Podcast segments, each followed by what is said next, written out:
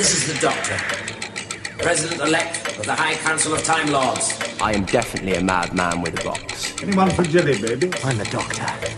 I'm 904 years old. I'm from the planet Gallifrey in the constellation of Kasterborous.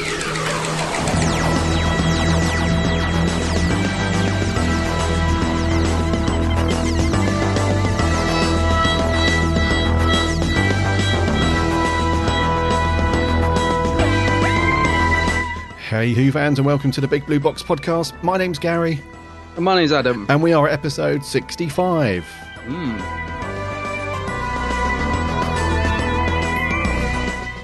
Hope you've all recovered from quite a busy weekend if you went to the festival. Mm, it's manic, wasn't it? And if not, hope you recovered from looking at all the tweets and everything that was going on. It was it's quite manic, I guess. Yeah, there's been a lot. Uh, it's been a lot kicking off after Saturday's episode, isn't there? Online, I think it's fair to say. Yes, yeah. Um, so that's going to be an interesting review later. Mm. Interesting in a way that, um, yeah. Interesting, interesting in a love and monsters way. Uh, yes, I think so. Yeah. Yeah. Uh, thank you all for sending in your thoughts and reviews on that one. Uh, and we had quite a few audio clips as well. So you guys are you're stepping your game up, which is good. Oh, excellent! Look forward to listening to those. Yeah. So we hope you guys have had a fantastic week. Um, like I said, if you went to the festival, um, I hope you've recovered and got some sleep back, and your feet are now not aching. Um, and if you haven't, just whatever you've been doing, hope you've had a good week. Chilled out, watched some Who, not watched Who, whatever, whatever, whatever suits you. um, what have you been up to, buddy? Well, I've just been I've just been recovering from the festival, mate. Um, and it's it's weird actually because this is quite a sort of it was such a good weekend that um found myself at a bit of a loose end on Sunday night. I was sort of Oh. on a bit of a downer. Did- Didn't you feel that? I was thinking, I don't know. I just didn't want it to end. And I, even though I was shattered on Saturday after it all finished, I, I didn't want to sleep either. I don't know if you, I don't know if you had that. I Just wanted to stay awake um, and chat to people and just keep keep the festival going because yeah, it was Yep. a pretty good day, wasn't it? I think we had a we had a good one. It was a really good, a really good time. Yeah, really good day. All in all, a good weekend. Yeah, O- it overall. was. Um, yeah, so you haven't been up to anything, just festival recovery and feeling melancholy and well, I've been I've been editing the video. Um, I did I did some filming at the festival, so I've been spending all my spare time editing that. And uh, I thought I'd got it ready, and I showed my partner the video last night, um, and it got tore to pieces. So I'm actually going to go back and uh, re-edit it um, this afternoon. Oh. because uh, I thought it I thought it was pretty decent. I wanted to get it up pretty quick because I am quite um, OCD about my videos. I do spend ages just editing them. So I thought, well, this one I've got to get my act together. I've got to get it up pretty quick.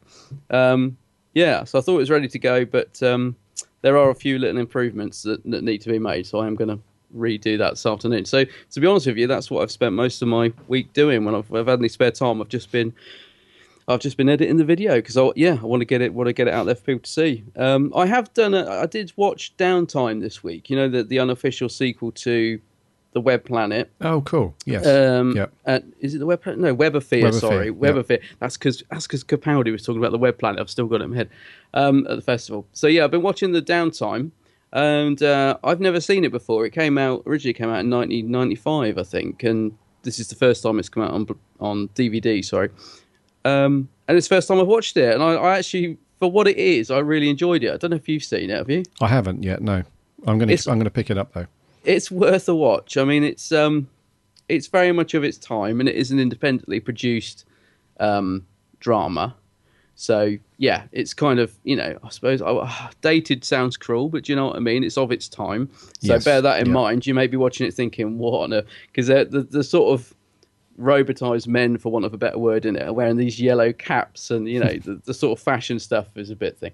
But but I, for what it is, I actually really enjoyed it, and because it's got um, Sarah Jane in it and the brig and everything, it's just great to see stuff that I haven't seen of them, if you know what I mean. So Yeah. even though it was old, it was like new stuff for me. I was thinking, oh, I've never seen Sarah Jane in this, and yeah, I enjoyed it. I, I really did. And there's a cool making of on disc two, uh, which shows Christopher Barry at work, and I found that fascinating because you know, he did a lot of Who, Christopher Barry, and Mm-hmm. it's just really interesting to see a director at work and how he pulls it all together and stuff. So Yeah. yeah. So so apart from doing all the editing, I, I did find time to to watch the two disc set of that. Chris, Um, Chris Barry, as in the director, not not um, the the Red Dwarf Chris Barrie. no, not hol- not not hologram, not Holly. Mm-hmm. No, it's hologram, isn't it? No, not him. No, no, no.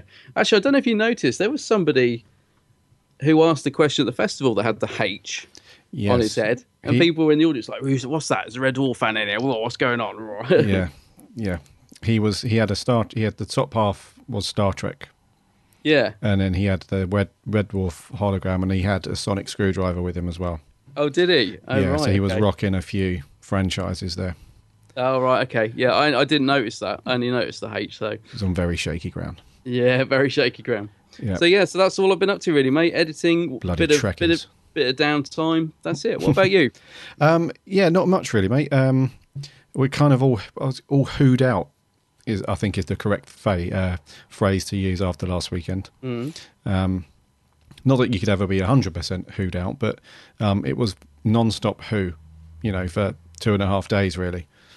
Uh, so this weekend I've just been um, checking out some, uh, trying to get some Big Finish listen to, but I just can't. For some reason, I can't listen to Big Finish while I'm working. Oh, right. I don't know what it is. I just I, I end up having to rewind all the time and go back a chapter and listen to it again and stuff. So that's been a bit of an epic fail for Right, Big Finish. yeah. So I think I need to just zone out a little bit and get the headphones on while I'm because I used to I used to listen to it while I was going to sleep. You know when I when I got into bed I'd stick some some Big Finish on and listen to most of it that way. But yeah, um, so I tried to finish off the rest of Doom Coalition because I've got the last story to listen to for that. oh, right. Um, but that didn't work because I was working and I just couldn't listen to it. Um, and I haven't even uh, I haven't even list, started listening to the um, Jago Litefoot and Strax yet. Oh, yes, yeah. So, but that's on that's on the cards for for tomorrow, hopefully. That looks good. I like I like the cover to that. I've heard it's pretty good fun actually. Yeah, Um, looks good. Or it sounds does look good. good. Yeah. Sounds good. Yeah. Yeah. Um, for the benefit of anyone who's listened to uh, our last couple of podcasts that's heard me ranting about my Doom Coalition not turning up um, and me threatening to throw over their stall at the festival, um, it, you'll be very pleased to hear it. It turned up the morning that I left. I mean, it couldn't have been better timing. Um, it literally arrived as I was leaving to go uh, to London. Uh, to the festival, so so I was really pleased because I think it would have been o- hanging over me like a dark cloud, especially seeing the the big finish stand there and all their cool stuff and and everything. So, um, I must admit, I didn't. Did you? I can't remember now. You didn't? Did you buy anything from the big finish stand? Nope. No. I wanted to, which we'll come on to in a little while. Mm. Yep. I gotta say because I, I didn't just because I like the I like the fact they give you the free download. So there was a couple of things I was tempted by, but I thought I'd wait and get them from their site to get the free download. Yes. Uh, and and risk it taking two months to arrive. But yeah, Yeah. Um, so not much else really. Um, I got really excited yesterday. We're recording this on Thursday, the nineteenth. So yesterday, which would have been the eighteenth, I got super excited because it's exactly a month until the new Star Wars. But oh yeah, yeah, yeah. other than that, not much. Uh, my my uncle, just to go off track slightly, has invited me to a midnight screening of the Star Wars. And I'm really in two minds because it's on a school night, and I'm thinking I won't get back till like four in the morning. But I'm thinking I I desperately want to see it. Oh yeah, dude, that was my yeah. Mm. Because I remember when um, I don't want to talk about Star Wars too much, but I remember when they announced tickets, like all the UK cinema sites, when they all crashed and went down. I Mm. managed to get into um, uh, the queuing system for the O2, the Cineworld at the O2 at midnight, Oh yeah, and I had it there. I had the seat and everything. I had it selected, ready to pay. Mm. And I suddenly thought, how am I going to get back from London? Because if it starts at like two minutes after midnight, it won't finish till I'm assuming like two in the morning ish. yeah. There's no Well, trains. How am I going to get back? With train uh, with trailers as well. I think you're more looking at three hours because it's quite a long film, isn't it? So yeah, I Mm. Yeah. know. So yeah, I had to can that one, and yeah, but I've got a couple of uh, a couple of different screenings booked up, so it's all good. yeah, exciting. I'm Exciting looking forward to times. That one. Mm. Anyways, shall we talk about? Shall we give you guys? Um, let's give you guys a, a rundown, a, a kind of mini review on the festival before we get into Yeah. the news. Yeah. Yeah. So last weekend we were at the Excel in London, and um, you will, you probably all know the drill. So it's, it was kind of a similar thing to the 50th anniversary thing that they did at the Excel, right? Yeah, very similar. It was a yeah. very similar thing where you there's just thousands of Who fans turn up, and your day is split into two things really. You have um, various panels and talks throughout the day, whether that be in a big auditorium theatre type thing where you've got the whole cast and writers and all that sort of stuff. They're just telling you about how they make Doctor Who, and then you've got the cast telling you what it's like to be in Doctor Who, and you know you can ask questions and all that stuff. And then the other half of the day is just shopping, Mm, pretty much. pretty much, yeah. Um, and and that's pretty much it. yeah, I was Um, going to say if one thing if they, one thing was different from this uh, from the 50th is that they there wasn't as much going on, but actually that was a good thing because at the 50th they had lots of um, classic uh, Doctor Who actors on stage upstairs at the same time as other things going on, and it was really hard to. You know, you sort of had to make a choice a lot of the time of what you were going to watch and what you weren't, because there were things running at the same time, and there wasn't so much of that this time, which was a good thing. So it, initially it felt like there wasn't that much going on. It felt like less compared to the 50th, but on hindsight, it, it actually worked a lot better, I think, because we sort of pretty much managed to get everything in, didn't we? pretty much, yeah. Yeah. And they way the way they ran it this um, I say this year, the way they ran this one was was pretty good because you could um, they divided fans pretty much into two types of tickets. You had your Dalek ticket, which we were on, and then you had your Cyberman ticket, and they staggered the times for things, so they didn't just pile everybody from the whole event, you know, into do into the one Q and A panel or something else. They they split it between Daleks and Cybermen the different times, so that was quite cool. Yeah. Yeah, it worked well. And overall, I think it was, I think it was fairly well ran. To be honest, there wasn't anything that popped up that we were like, "Oh, what? This is this is rubbish." And you know, in terms of organisation and stuff, it was on the day. I mean, it was uh, Yeah. it was pretty good. Yeah, no, I, I would agree with that. I would agree. I mean, we were a bit worried about all the photo scheduling and there being chaos and stuff. And um, no, it all, it all flowed pretty good, really. I think, like I said, a lot of it, were, a lot of the time we spent in the actual merchandise because there was a lot of stalls there and a lot of great stuff to look at. And um, you know, that's where everyone sort of congealed in between all the sort of talk panels and stuff, didn't they? So Yeah, you know, we spent a lot of time in there, and there was there was I mean there was other stuff to look at in there as well. There was you know there were Daleks in there obviously, and they had Davros's um, chamber. What's it called? Davros's room. his chamber. Yeah, that was really cool. That was good. You could walk in and have a selfie with Davros. Um, they had some costumes, um, you know, and props. They had Danny the Effects Man.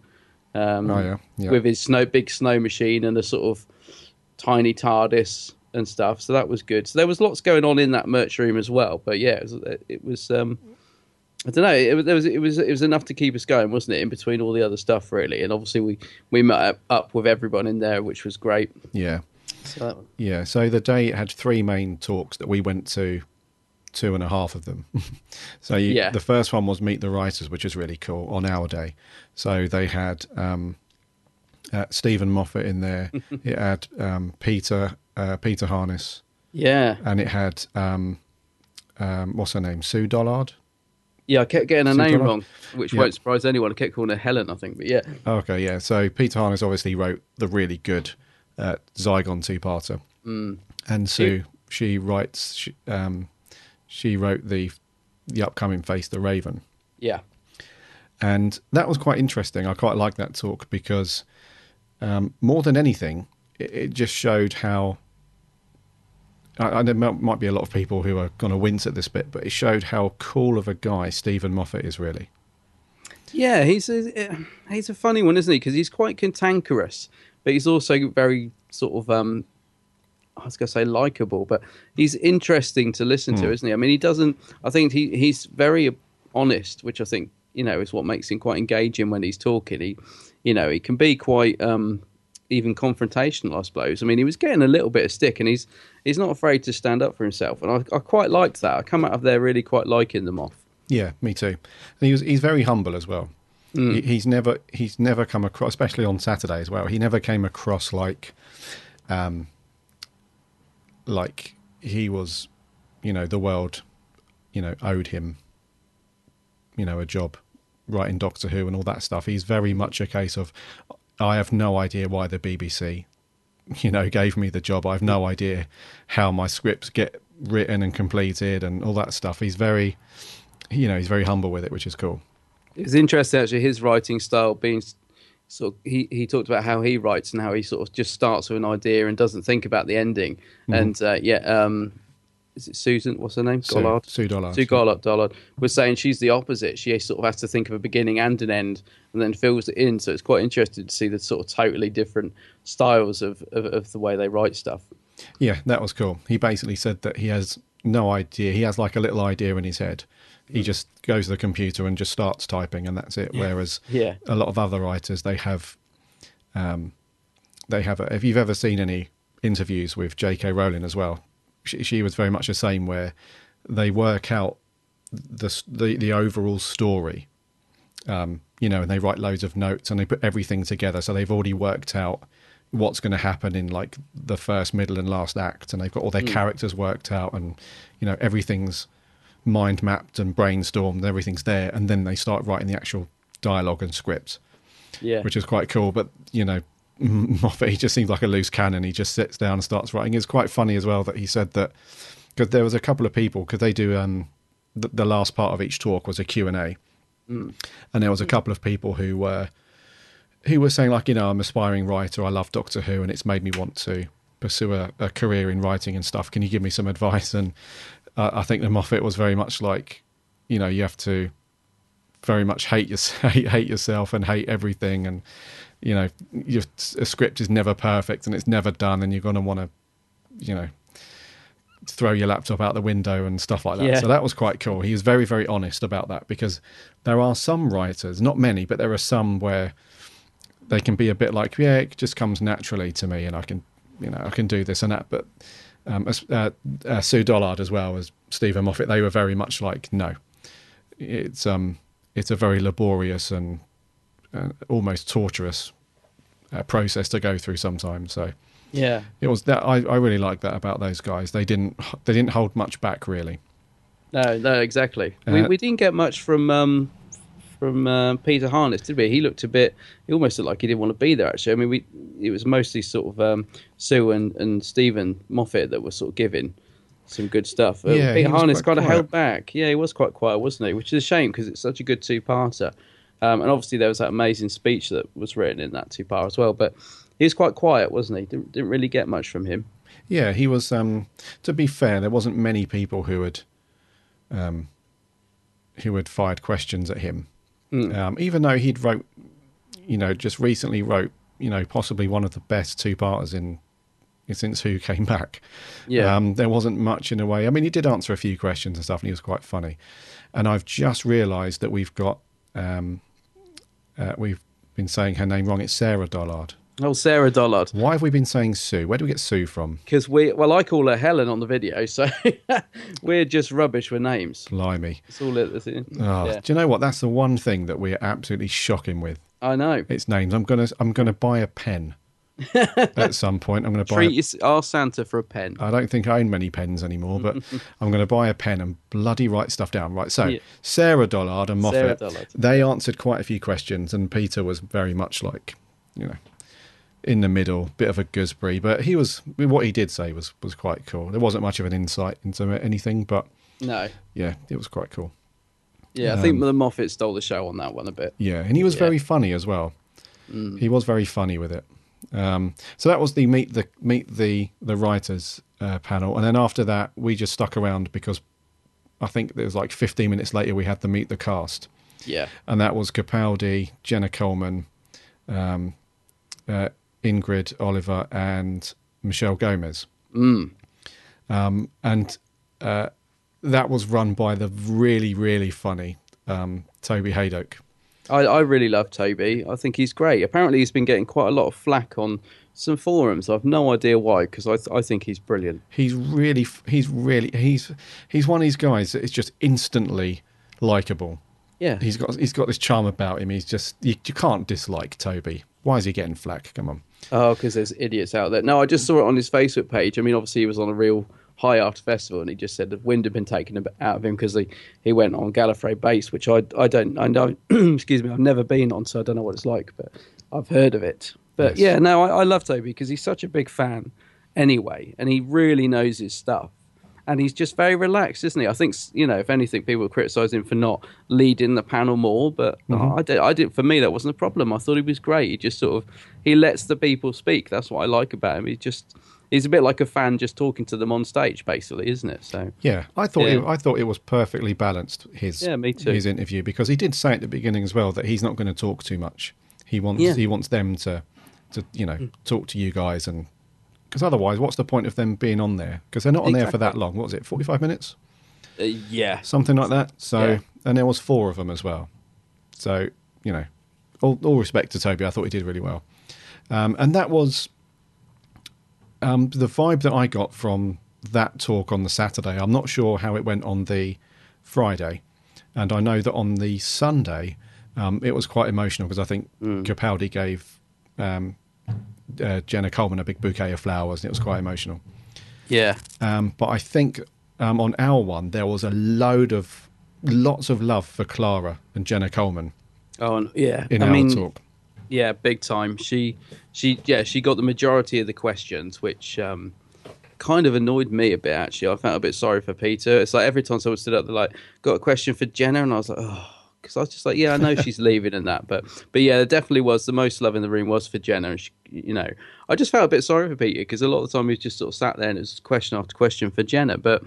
But um, she was great. I mean, I'm so glad that she actually got added to festival because it obviously been, you know, we know that she's departing the series soon, so it was great to sort of get to hear her. And they were teasing her about that, weren't they? I think we both Yeah, said this afterwards that um, Peter and Stephen are obviously genuinely gutted that she's left because there was a couple of comments made, but you can sort of tell that they really are, you know, gonna miss her and, and are quite upset that she's she's going. Yeah. Um, There was that one question as well where somebody said, um, if you could bring back a companion to work with who's left the show, who would it be? Yeah. And uh, Peter and Stephen, in sync, instantly said Clara yeah, without yeah. even thinking about it.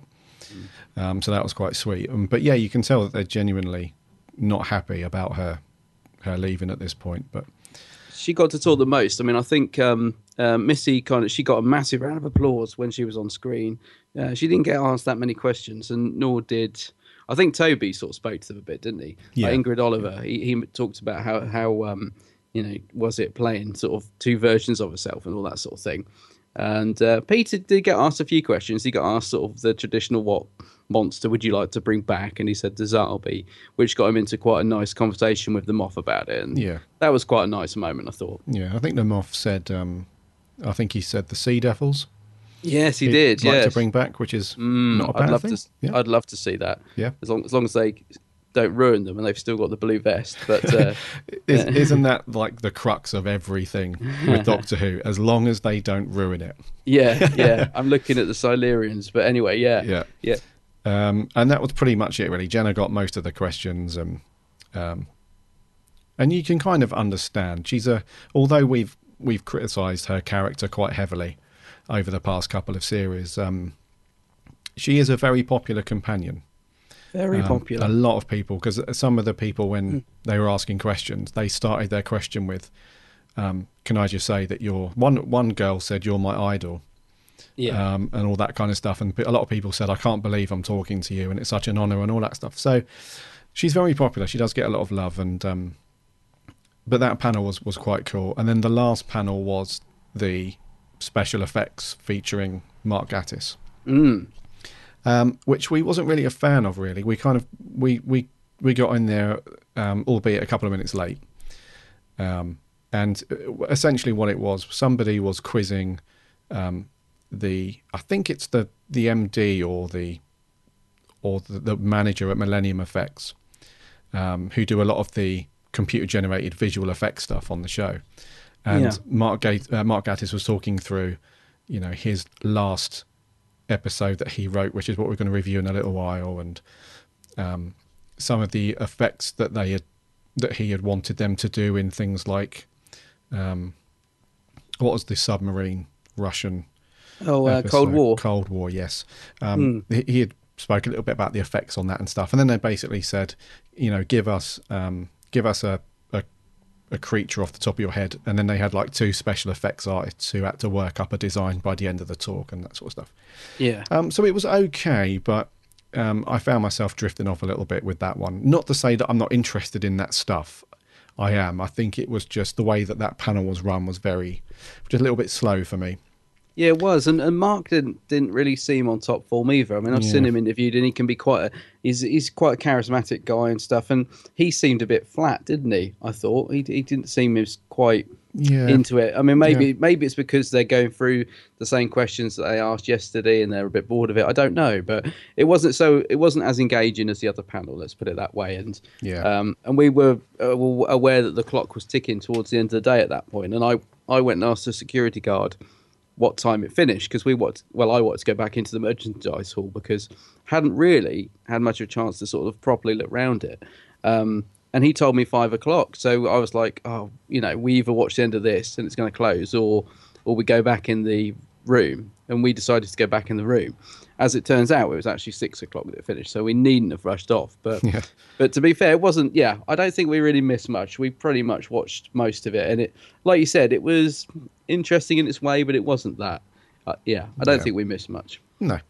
No. Yeah. So that was the three the three panels there, Yeah, which are overall very good. Um, and then the rest of the day was just so the night before the Friday night and all of Saturday. Um, the rest of the time was just hanging out with other Who fans. yeah, yeah, um, and doing some shopping. They had some some good stalls there. They had.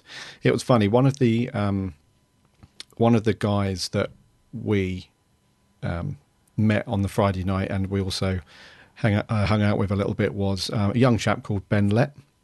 Oh Ben, yeah, Ben, and he had told us the night before that he was going to pick up um, the uh, Big Chief Studios uh, Peter Capaldi figure, mm.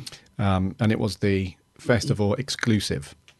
Yeah, and uh, literally because um, uh, I watched all like I watched the flood of people queuing up and walking into the into the event, and I saw him walking through, and um, when we got in there, which was probably about ten minutes later, no more than that, um, we pretty much bumped into those guys, and he already had it in his hands.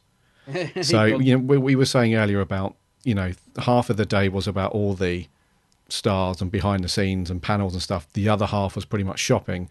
He had he had done nearly two hundred quid in like ten minutes. yeah.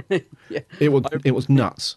I really wanted that. I really wanted that doctor. I was quite restrained actually with the merchandise. But what was funny is um, you actually ended up carrying it round for, for most of the day. Like Yeah. kept saying, "I'm, I'm going to steal that. I'm going to have that." And I was winding Ben up, and I actually think Ben was getting a bit worried. Bless him. He was like, because I kept saying, "I'm going to have that." And he's like, "No, no. Where is Gary? Where is Gary? I need to get it back." And he's getting a bit panicky. I think he thought we're actually going to run off with it because. Uh, yeah, it was a nice, nice thing to get actually, and uh, exclusive to the festival as well. So I hear that a lot of them are already on eBay for for you know silly prices. But it's a nice, nice thing. Yeah, shopping was okay. Um, They had some pretty good stalls there. They had um, they had the the festival's own merchandise in store, where you could buy like official T-shirts um, and other bits and bobs. And they also had like pop Funkos and loads of like classic Who DVDs and I loved the toys uh, and mugs and all that stuff. yeah, I loved the um, uh, barbecue tongs in the big giant sonic screwdriver barbecue tongs. Yeah, they tickled you, didn't they? Yeah, You wanted yeah, to I get did, those, yeah. did buy, them, but uh, yeah, what did you buy? Because I, I didn't get that much actually. Did did you? I can't remember what you got now. Yeah, no, you so- got a Christmas jumper. Yeah, so I got the um, I got the blue Crimbo jumper, which is quite cool. Yeah. Um, and then I had some other stalls that had like Forbidden Planet were there. They had um, uh, the Titan Comics guys were there. Um, they had another effects company there. The, one of the things that I bought was from Rubbertoe Oh, uh, props, and it's the little siege mode TARDIS. You know, the little cube Mm. uh, thing, which I absolutely love. It's um, pride and place on the shelf at the moment. Mm. Um, so that was really cool, and they had it at a slightly cheaper price as well than off the website. So I thought, yep, grab that. Um, I also got um, I picked up a an adipose plush for the wife because she thinks they're really cute. Um, I also what else did I get? Um, I got some other. Oh, I got um, I got, the program for got the, the day. program, the official program book, yeah. And I got another couple of bits as well, but I cannot remember what I got. Um, yeah, I got some other bits and pieces as well, and I had a couple of, collect- of uh, collector stands there as well, which was quite cool. So that was more like um, stuff that you wouldn't see in like the mainstream, Mm. um, like the official store and Forbidden Planet and stuff. So overall, it was quite cool. You picked up a couple of bits, didn't you? Yeah, I was going to say. Surprisingly, I think you got you got a lot more than me. I I, I only really bought um I bought a Funko exclusive TARDIS. It's kind of a half disappearing TARDIS, which I hadn't actually seen before. So I got that, and I got a Titan, a 4.5 inch Titan of the Tenth Doctor in his um uh sort of what do you call it tuxedo, isn't it? I think it's from Men in Steel, perhaps that episode. Age of Uh, Steel, yeah. Age of Steel, yeah, yeah. So that's that's pretty much all I bought, and I got like the program for the day, which was quite nice. It was like a sort of hardback binder more than a program, wasn't it? Yeah, yeah. Um, so I got that, and um, I was going to get a T-shirt, but they didn't have my size. I quite liked the T-shirts because James from Who Alex Reviews was rocking his T-shirt all day, and I kept thinking I really like that. So I was going to get one of those, but yeah, by the time I got to the stand, they they hadn't got my size. But I think all the merch has actually gone on sale on the BBC shop. So if they were, you know, you can, I may still pick one up actually. Oh, cool. Yeah. So yeah, it's quite reserved with the merch, considering I would have loved to have got that that Twelfth Doctor that Ben got, but I just sadly didn't have two hundred pounds on my hip that Yeah, day. yeah, me Um, too. Yeah. What else did we see that was good? I mean, there was loads of stuff. I love those figurine things. The sort of, I kept saying porcelain, they're not, but do, do you know what I mean? There was like a Yeti and a TARDIS, and those things really caught my eye. Oh yes, yeah. They had Yeah. like a range of classic monsters and Mm. and, and I don't know, what are they made of? What are they? I think they're just resin, Resin. Yeah. like resin things. Yeah, Quite big figures. I really, really liked those. Those definitely caught my eye. yeah. Um, they did look good actually. The Yeti was really good. Oh, Yeti was brilliant. Yeah. Yeah, yeah. But um, yeah, that's it really. Yeah, that's all. That's all I really bought. I, I did like the Christmas jumper you got. I was very tempted with that. I still might get one of those. Yeah, it is. Yeah, it's really comfy as well. Is it? Mm. Um, so that was pretty much shopping. Oh, and they had Big Finish there as well.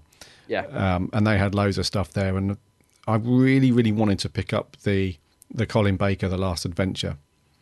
Oh, and so I good thought, that is. yeah, and I thought they're bound to have it slightly cheaper, um, but they didn't.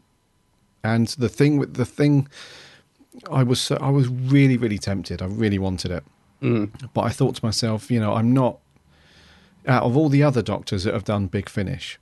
Um, the the Sixth Doctor isn't my biggest. I'm not the biggest fan of the Sixth Doctor enough to spend forty pounds. That was the crux of it.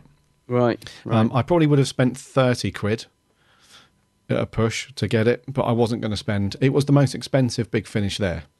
It's surprising they hadn't reduced it because a lot of the other stuff was was reduced. Hmm. Yeah. Um, just Yeah. Mm-hmm. typical that, that that one wasn't.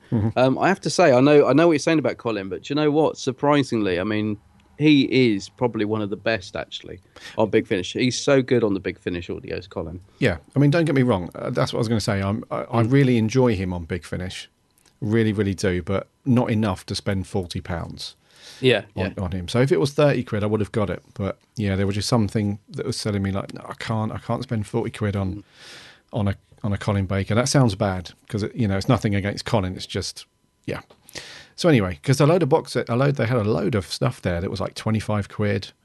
Um, they had stuff there for 30 quid and stuff. And that was all kind of what you expect for like, you know, convention reduced prices and stuff. But the 40 pounds, yeah. So Big Finish were there and they had, um, uh, they had quite a lot of staff there and Lisa, Lisa Bowerman was there. That was quite cool.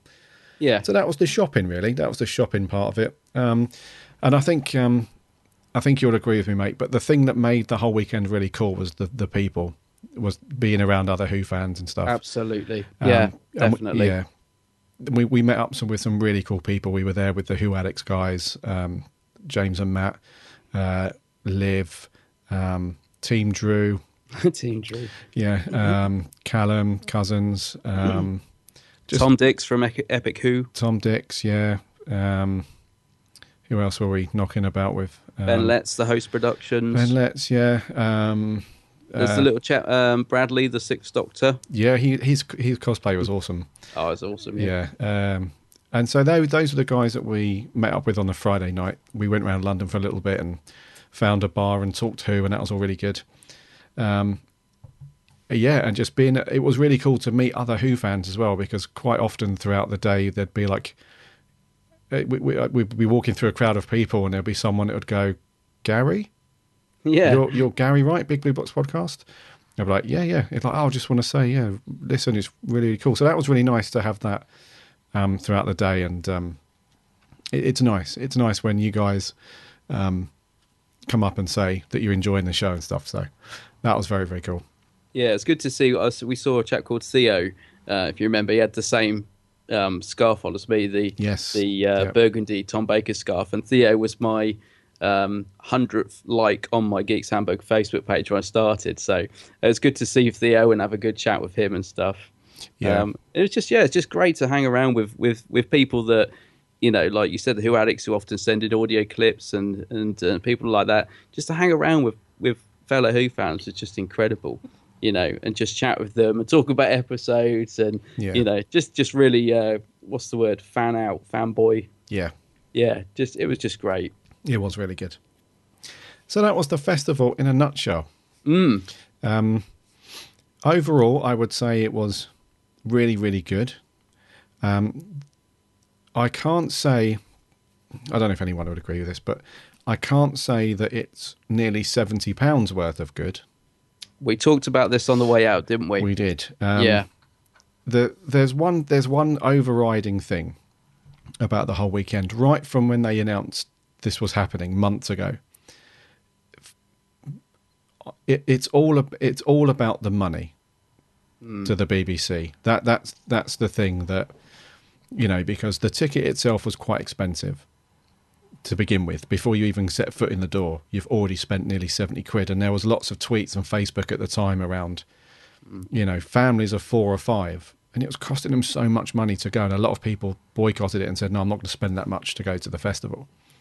So you had that to begin with, and then the photo. You had the the fiasco with booking photo ops and stuff, and they were quite expensive, Yeah, they were thirty pounds of each. thirty pounds a pop. So if you had Yeah. like you know a couple of photo opportunities, that's another sixty quid, you know, gone.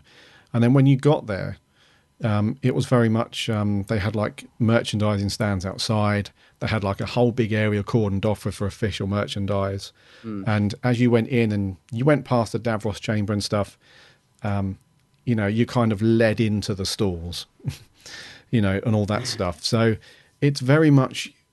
I'm not sure how anyone else feels about that, but my point of view on it is yes, it's great and it was fantastic to meet other Who fans and all that stuff, but there's still a little side of me that it's like, yeah, this is, you know, this is very much a money making machine Yeah, for the BBC. Everything was about purchasing something.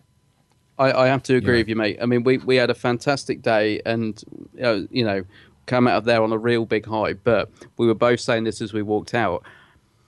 That day was made by the people that we were with. Yes. because you know Yeah. it was just interacting with with with those guys. Um, th- that's not to take away the panel events and everything, which were also really good fun. But we both said, if like for example me at the 50th, I didn't know any of you guys then, so I spent the whole day on my own if I'd paid 70 quid on that day, I would not have felt I got value for money. And so if I'd have been at this event on my own, I, I don't think we got 70 pounds worth on the day, to be honest with you. It was No, made by the people that we met, um, to be honest with you. I mean, there's, the thing is, we when we first went in, there was those um, costumes and props and everything. That was a great little area, but it was so small and there was so much room. They could have really spread that out. I kept thinking this. If you watch when you watch the video when we first go in, there's all this room and like all those uh, costumes were just in a tiny little area and the queue was massive and that. I really don't know why they didn't spread that out and they could have had some more sort of you know like they could have had some more monsters and that there.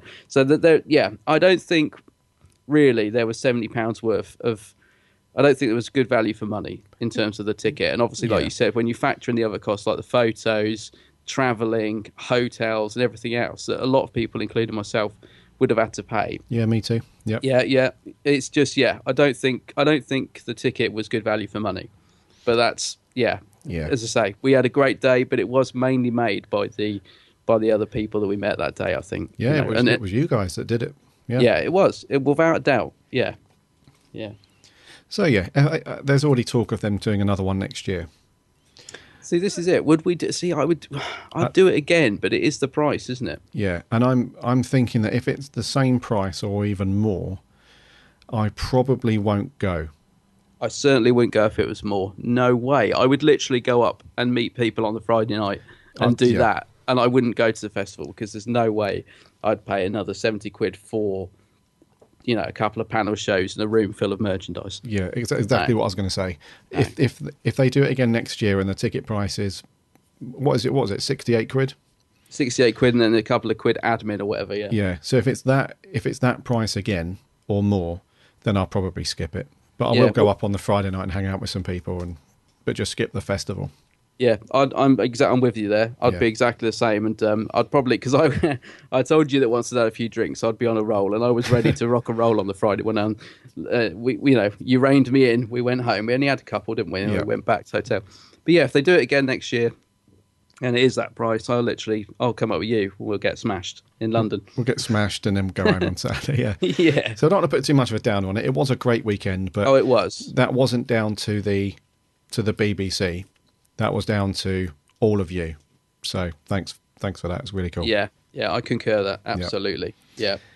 So festival done. Shall we shall we land this rant in TARDIS and get Yeah, on with some news? Yeah, let's do it.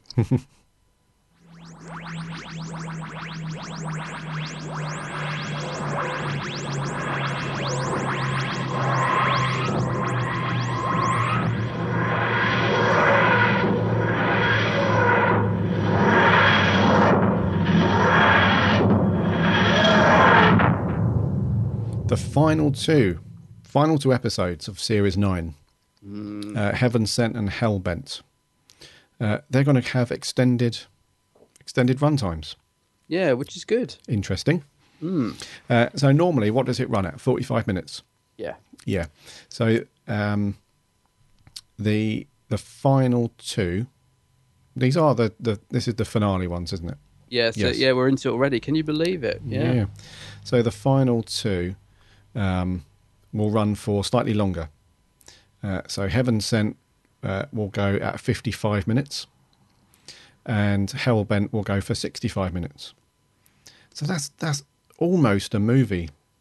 Pretty much. You know, if you think about some movies that are on the shorter end of the scale, Mm. um, around 90 minutes, 88, 90 minutes, you're not far, especially Hellbent, which is 65 minutes, you're not Yeah. far off uh, almost a feature.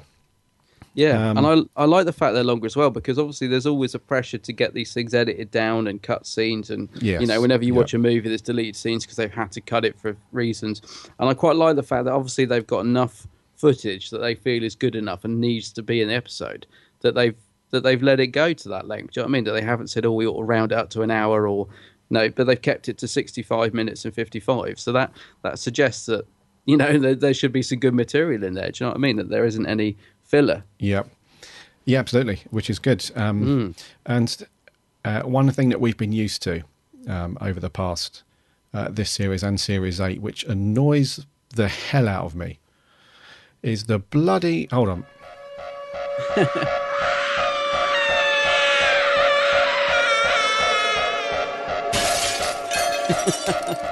damn strictly come dancing. Damn, Oh. damn it all into the fires of bloody damn hell. Yes, damn that. Oh, I, you've been hanging around with the Moff too much. He uses bloody all this swearing. Yeah. That's. Yeah. yeah. I'll tell you, mate. Why can't the show? I, well, we know why because of flipping strictly, but it's so annoying that a program as important and as popular and as well viewed as Doctor Who cannot be on at a consistent time each week. Yeah. It's ridiculous. Yeah. It does drive me mad having to constantly check every week when it's on. And I literally do. It's not even an exaggeration. I never know when it's on. Yeah. No, and nor, either, no, yeah. And, Yeah. and nor does anyone else because I spend a sort of the last half an hour just chatting to people. When's it on? Oh, I don't know. I'll have a look. You know what I mean? It's, it's yeah, it's infuriating. Exactly the same thing. Um, whenever I want to see, right, when's Doctor Who on? Oh, I literally have no idea. No. So I'm going to have to Google it and go on Radio Times or something or Sky and find out. But anyway, um, the first part of it, um, Heaven Sent, is on at five minutes past eight on the 28th of November. Hmm. And then the finale, Hellbent, is on at exactly eight o'clock Right. on the 5th of December. Excellent. And uh, those two will obviously follow on um, uh, and deal with what's happened in episode 10, which is on tomorrow night, Face the Raven. Mm. So that's going to be an interesting uh, see how they how they follow on from that stuff. Like you said, if you put even just the two of them together, you've got pretty much a film. If you put the three of them together, which they kind of all, by the sounds of it, are going to sort of, you know, flow into into each other by the looks of it. Yes. Um, Yeah. yeah. you've got yeah. Let's just yeah. I was going to say let's just hope it's a, a great finale because it's it's been a good run this series. I think pretty overall. Um, it's been- Overall, yeah. overall, there's been a couple of little glitches, but it's been a good run. Yeah. and um, I'm hoping. Yeah, I'm I'm I've got high hopes for the finale this year because there's been you know some official synopsis released for them uh, which give an awful lot away actually i have to say i mean i read them and i was quite shocked how much information they give and i'm not going to say it on here because people might not want that stuff ruined for them but um, but from what i've read these sound really epic yes. um, yeah. and and yeah, so I'm, I'm I've got high hopes. I'm just hoping we don't get another Death in Heaven because that was such a killer of a, you know, um, it was such a letdown to, to, to Series Eight. So I'm really hoping these live up to the, the you know, the promise, which it looks like they're going to. I, you know, I don't. Yeah, I'm very very excited for this finale. yes. And I'll tell you what I did love as well. The Moff was saying about the Christmas special, just jumping ahead. Um, he's been chatting a lot to Russell T Davies recently, and he was saying that um, he had pretty much planned to leave at the end of that of the Christmas special coming up Yeah. before he signed on for Series 10. But he'd pretty much decided that was him going. And he'd chatted to Russell. And Russell had turned around to him and said, You know what? If that's going to be your last episode, just do what the hell you want. Don't worry about anything. Just go out with what, you know, don't. Don't think of the consequences. Just do whatever you want. And Yeah. so the Moff wrote it in that style, and then decided, "Oh, I'm going to stay." So I'm really thinking, of my, you know, what's going to happen in that Christmas? It's made me more excited for the Christmas special as well, because I'm just sort of thinking, wow, he's written it thinking it's his last charade, if you like. Yeah. Um, so yeah, it's yeah, it's going to be good. But yeah, very excited for this finale. It's interesting you say that he's been talking to to Russell a lot recently Hmm. because his influence has been on series nine. Because Hmm. one of the things that annoyed the heck out of me from Matt Smith's era, um, for most of it, was the every single episode, and I, I could be wrong here, so please tell me, guys, if if I'm wrong. But one of the things that annoyed me was there was never any mention or even recognition of David Tennant's era. So the Doctor never mentions Rose or Martha or any of those from Russell's era. It's only recently that we've started to see Tennant pop up Yeah. in this series and stuff, and um, the mention of past companions, but th- especially for things like series five, six, and I think for most of seven, they never even acknowledge any of the previous Doctors or any events from Russell T Davies's era. Yeah, he could be right. I think when it started, it yeah, he, he obviously wanted to put his stamp on it, but yeah, I think maybe he got a bit carried away. Yeah. because he, he almost started to rewrite Russell's era, didn't Mm, he? yeah. um, quite clearly as well. Um, yeah, yeah, I know what you mean. But anyways, it, you can tell that he's been talking to Russell recently. Yeah, you can, and it's had a much more. A lot of these episodes have had a more RTD feel about them in a way. I think, like even the Zygon one, it was sort of action packed, fast moving, humour. Do you know what I mean? It, to me, that felt a little bit more like going back to the Russell T Davies era. Yeah. Not not quite as much. I mean, Russell was quite light-hearted at times, but do you know what I mean? This, this series has definitely had a bit more RTD feel about it at times. I think. Yeah, you're right, actually. Yeah, than Yeah. we've had before. Yeah. Mm. So anyway, yeah, great, great news about that. Running times, can't wait bring on the final. But obviously, we've got Face the Raven first, which, uh, well, again, they've, we've we've heard a lot about this, and they're really putting it out there about things that are going to be in it. So yeah, interesting to see what we get. Yeah. Right. In other news, uh, well, last bit of news actually, we've had some details released for this War Doctor set coming out from Big Finish. Um, they've put it up for pre-order. It's coming out next month as well. It seems like because normally when they announce stuff, it's so far in advance, but this is coming out next month. Um, it's a good price as well at the minute. The pre-order price is twenty pounds. Uh, presumably that'll jump up to forty at some point. I assume so. Yeah. Yeah, it's Yeah. strange, isn't it, that they double the price? I know I still can't get my head around that. Um, but anyway, yeah, get it while it's get it while it's a good price. Get it while it's hot. Um, they've released the art. Yeah, get it. What's They've released the artwork for it and the disc covers and stuff, and it looks brilliant, doesn't it? It's called the Doctor Who, the War Doctor One, Only the Monstrous. Yeah. brilliant title. Uh, John Hurt, obviously. It's also got Jacqueline Pearce in it, who I love from Blake Seven. Blake. So, Blake. Uh, so great cast. Um, they've released the names of because it's a is it a four or five disc set? There's four It's a three story. three story four disc set, isn't Yeah, it? yeah. Yeah. So the three stories are The Innocent, uh, The Thousand Worlds, and The Heart of Battle. Mm. So some good titles in there. Um, and it just looks brilliant. I mean, I, I am definitely going to be pre ordering this. Yeah, and I'm looking forward to how John Hurt sounds as well, because he's got a very distinctive voice and a very. He's almost got that Gandalf vibe, Yeah. if that yeah. makes sense. He's got this Yes. very wise, you know, um, ha- has, has- has been there, very much been there and done it and got the t-shirt in terms of his role as the Doctor. Um, so I'm I'm really looking forward to uh, to seeing how how he how he stacks up on Big Finish. I'm assuming it's going to be very good because he's a great actor. I can't imagine this being a, one of the bad ones. No, no, not at all. I gotta say, he's quite gravelly voice now, isn't he, John? Hmm. Over the years, his voice has become, like you said, quite gritty and quite gravelly. Mm-hmm. Um, yeah, I'm, I'm really looking forward to it. Um, it says here as well that recording is also completed on the second War Doctor set, so he's already recorded that, and that's going to be called Infernal Devices. Ah, cool. Interesting. Yep. Uh, and it says more details to come soon, so presumably that'll be up for pre-order. But yeah, I would like to get this, and I'm also tempted to get that unit.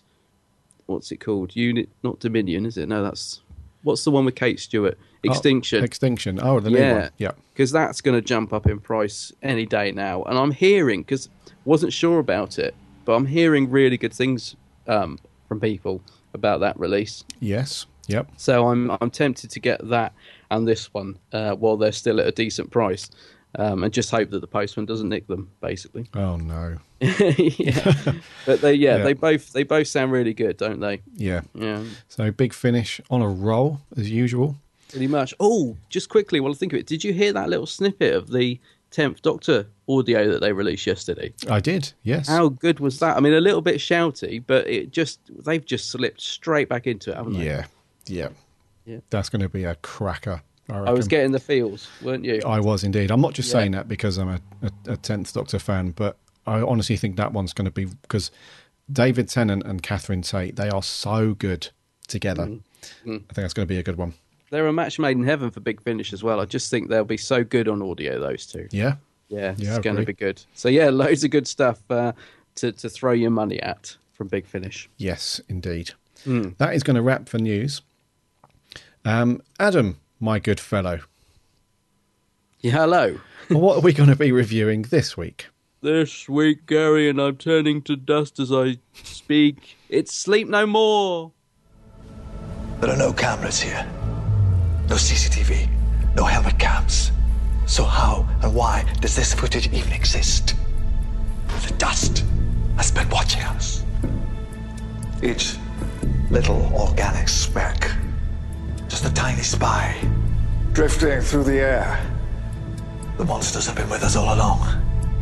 That's why the Sandmen are blind. Their visual receptors are being hijacked. But by whom and why? And then there's this. That's you, Clara. That's you. Looking at me. Me? You entered the pod. The Morpheus process has begun. Well, There's nothing here from Chopra's point of view. Because he refuses to use Morpheus, but everybody else is here, including you. You don't have a camera, Clara. But you will have by now. Sleep in your eye. okay, well, we'll fix this. You will fix this. Yes! I think there's something else that needs fixing before that. Yeah. Right. good, good, good luck. Good luck with the synopsis on this one. Yeah. So sleep no more. Um, we, as you've probably already seen, um, this is one of the uh, forays into a slightly different approach um, to how they make uh, episodes of Who. So this one dives into the found footage thing, um, and it it picks up from. It looks like a vlog from from one of the main characters. Um, he's he he's telling you the story, and um, he's telling you it via lots of video clips, essentially.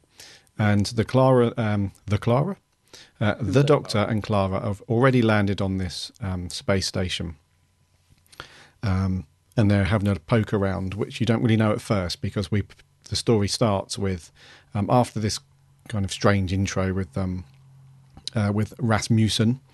Um, it it he's the, something's happened on the station, and these small team of completely and utterly useless um, rescue party soldiers, I yeah. guess, uh, turn up to see if there's any survivors and sort stuff out. Um, and then quick things quickly escalate into into panic because um, they discover these very weird creatures, which turns out that they're made of oh crikey, that they're made out of sand. It's not really sand; it's like dust particles and stuff from Yeah. uh, yeah, From the machine. yeah. Um, and yeah, so it's down to the Doctor and Clara to to save the day as usual. Um, but we don't really know if they save the day because the episode ends on such a strange, unconclusive thing. Um, yeah, See, the thing is, when this, when I finished watching this, I didn't know it was a, a standard. I thought every story in this series was a, was a two parter. Yeah. So I kind of like when it finished, I thought, what on earth is that? Because the doctor actually says none of it makes any sense, and I thought, well, you know, hopefully they'll explain this in the next one because why I have no idea what just went on. And then obviously it is a standalone episode because next week has got absolutely nothing to do with this. yeah, Um, and Yep. the, to be honest with you, just while I remember, because you've just played that clip, one of the things that really gets me about this episode, really burns the bacon, to quote you, Gary, that Clara says there about her eye, and the doctor's like, don't worry, we'll, we'll fix it, we're going to fix it. We never come back to that. And Yeah. so, does that, has she still got this dust in her eye? Or, oh, I don't know. But anyway, yeah. Sorry, carry on.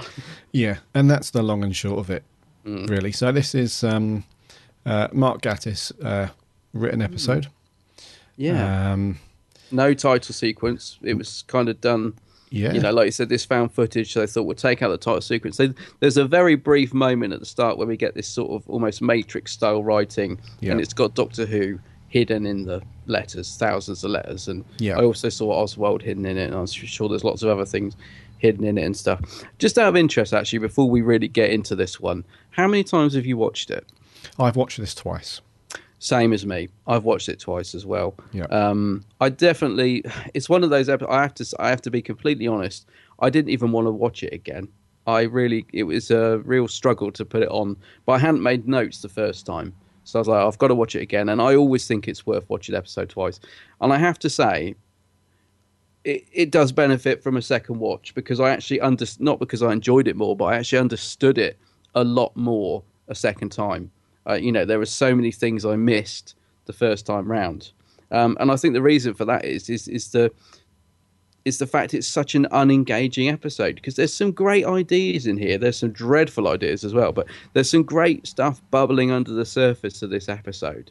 Um, and the actual idea and concept behind it is, is not bad, but it's so unengaging that I missed all of that pretty much on a first watch. Um, so yeah, I went back and I watched it a second time. It probably does need a third watch to really get it because there are still some bits that I just don't understand, like um, the Sandmen. I don't even know if they're real because basically the whole thing is constructed by uh, Reece Shearsmith's character Rasmussen.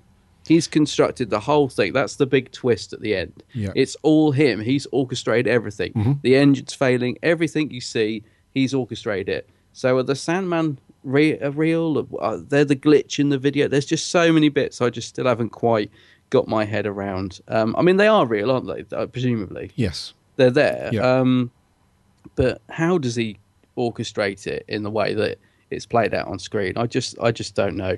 It's yeah. I, I don't know about you. Did you- did you get more from it on a second viewing? No.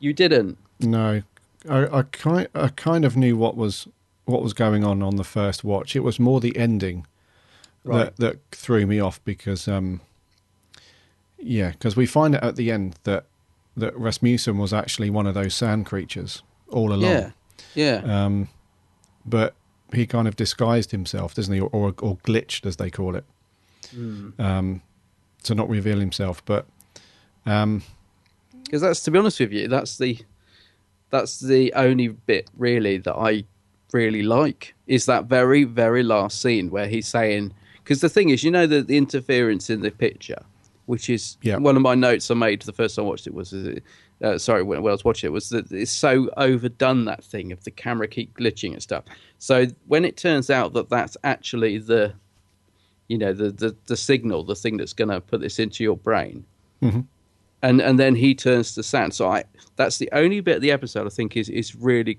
cool. I liked that twist. I didn't get it the first time, Right. Because I was just like just. Just, I, I've never watched an episode or two and just sat at my screen for like two minutes afterwards, just staring at a blank screen because I just really didn't know what I just watched. But I did like that twist ending and him fading away.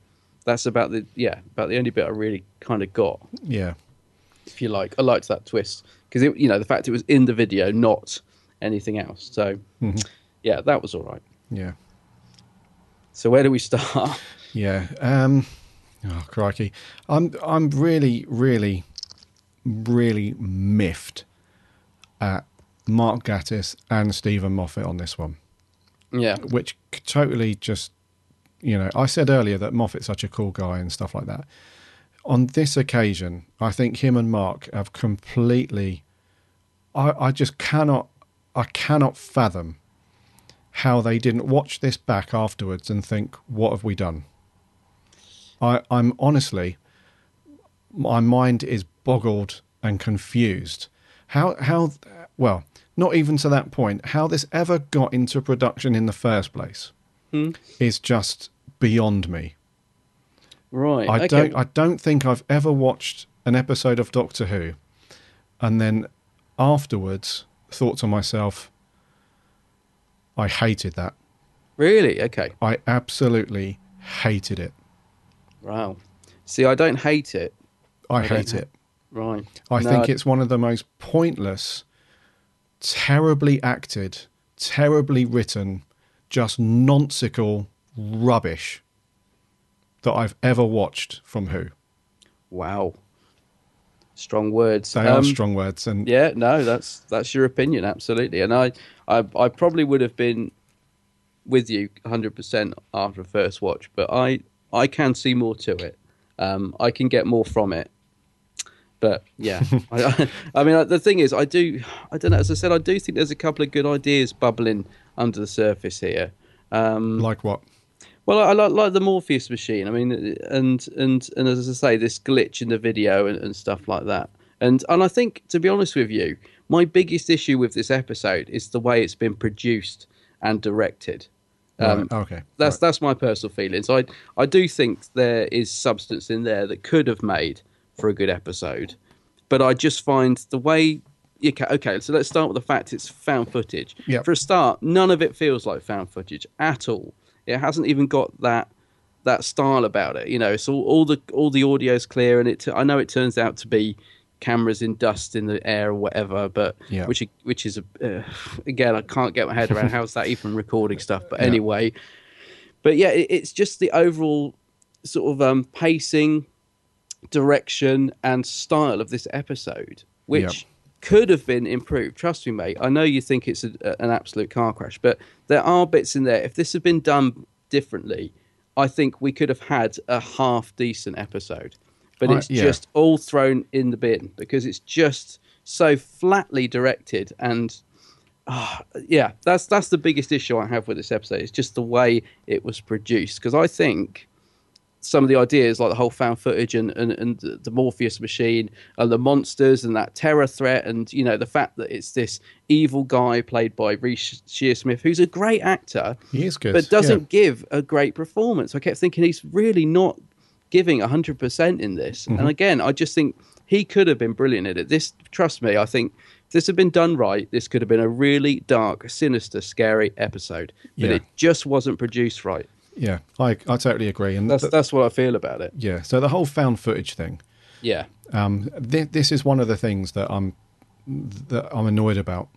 Um, the way that because it's it's one of those things where it's just pure frustration because we've said it a few times on the show where we've reviewed poor episodes, but there's like an underpinning concept that could potentially be really good. Yeah. you know um and the thing with the found footage for me was they've tried to they've tried to fool the the viewer. They've tried to they, it, it's basically like a load of filmmakers trying to pretend that this is because the the audience isn't stupid. You know the whole concept uh, of found footage has been around for years now. So we know how it works and we know that there are some movies that have done really well from the found footage thing and some that are really poor.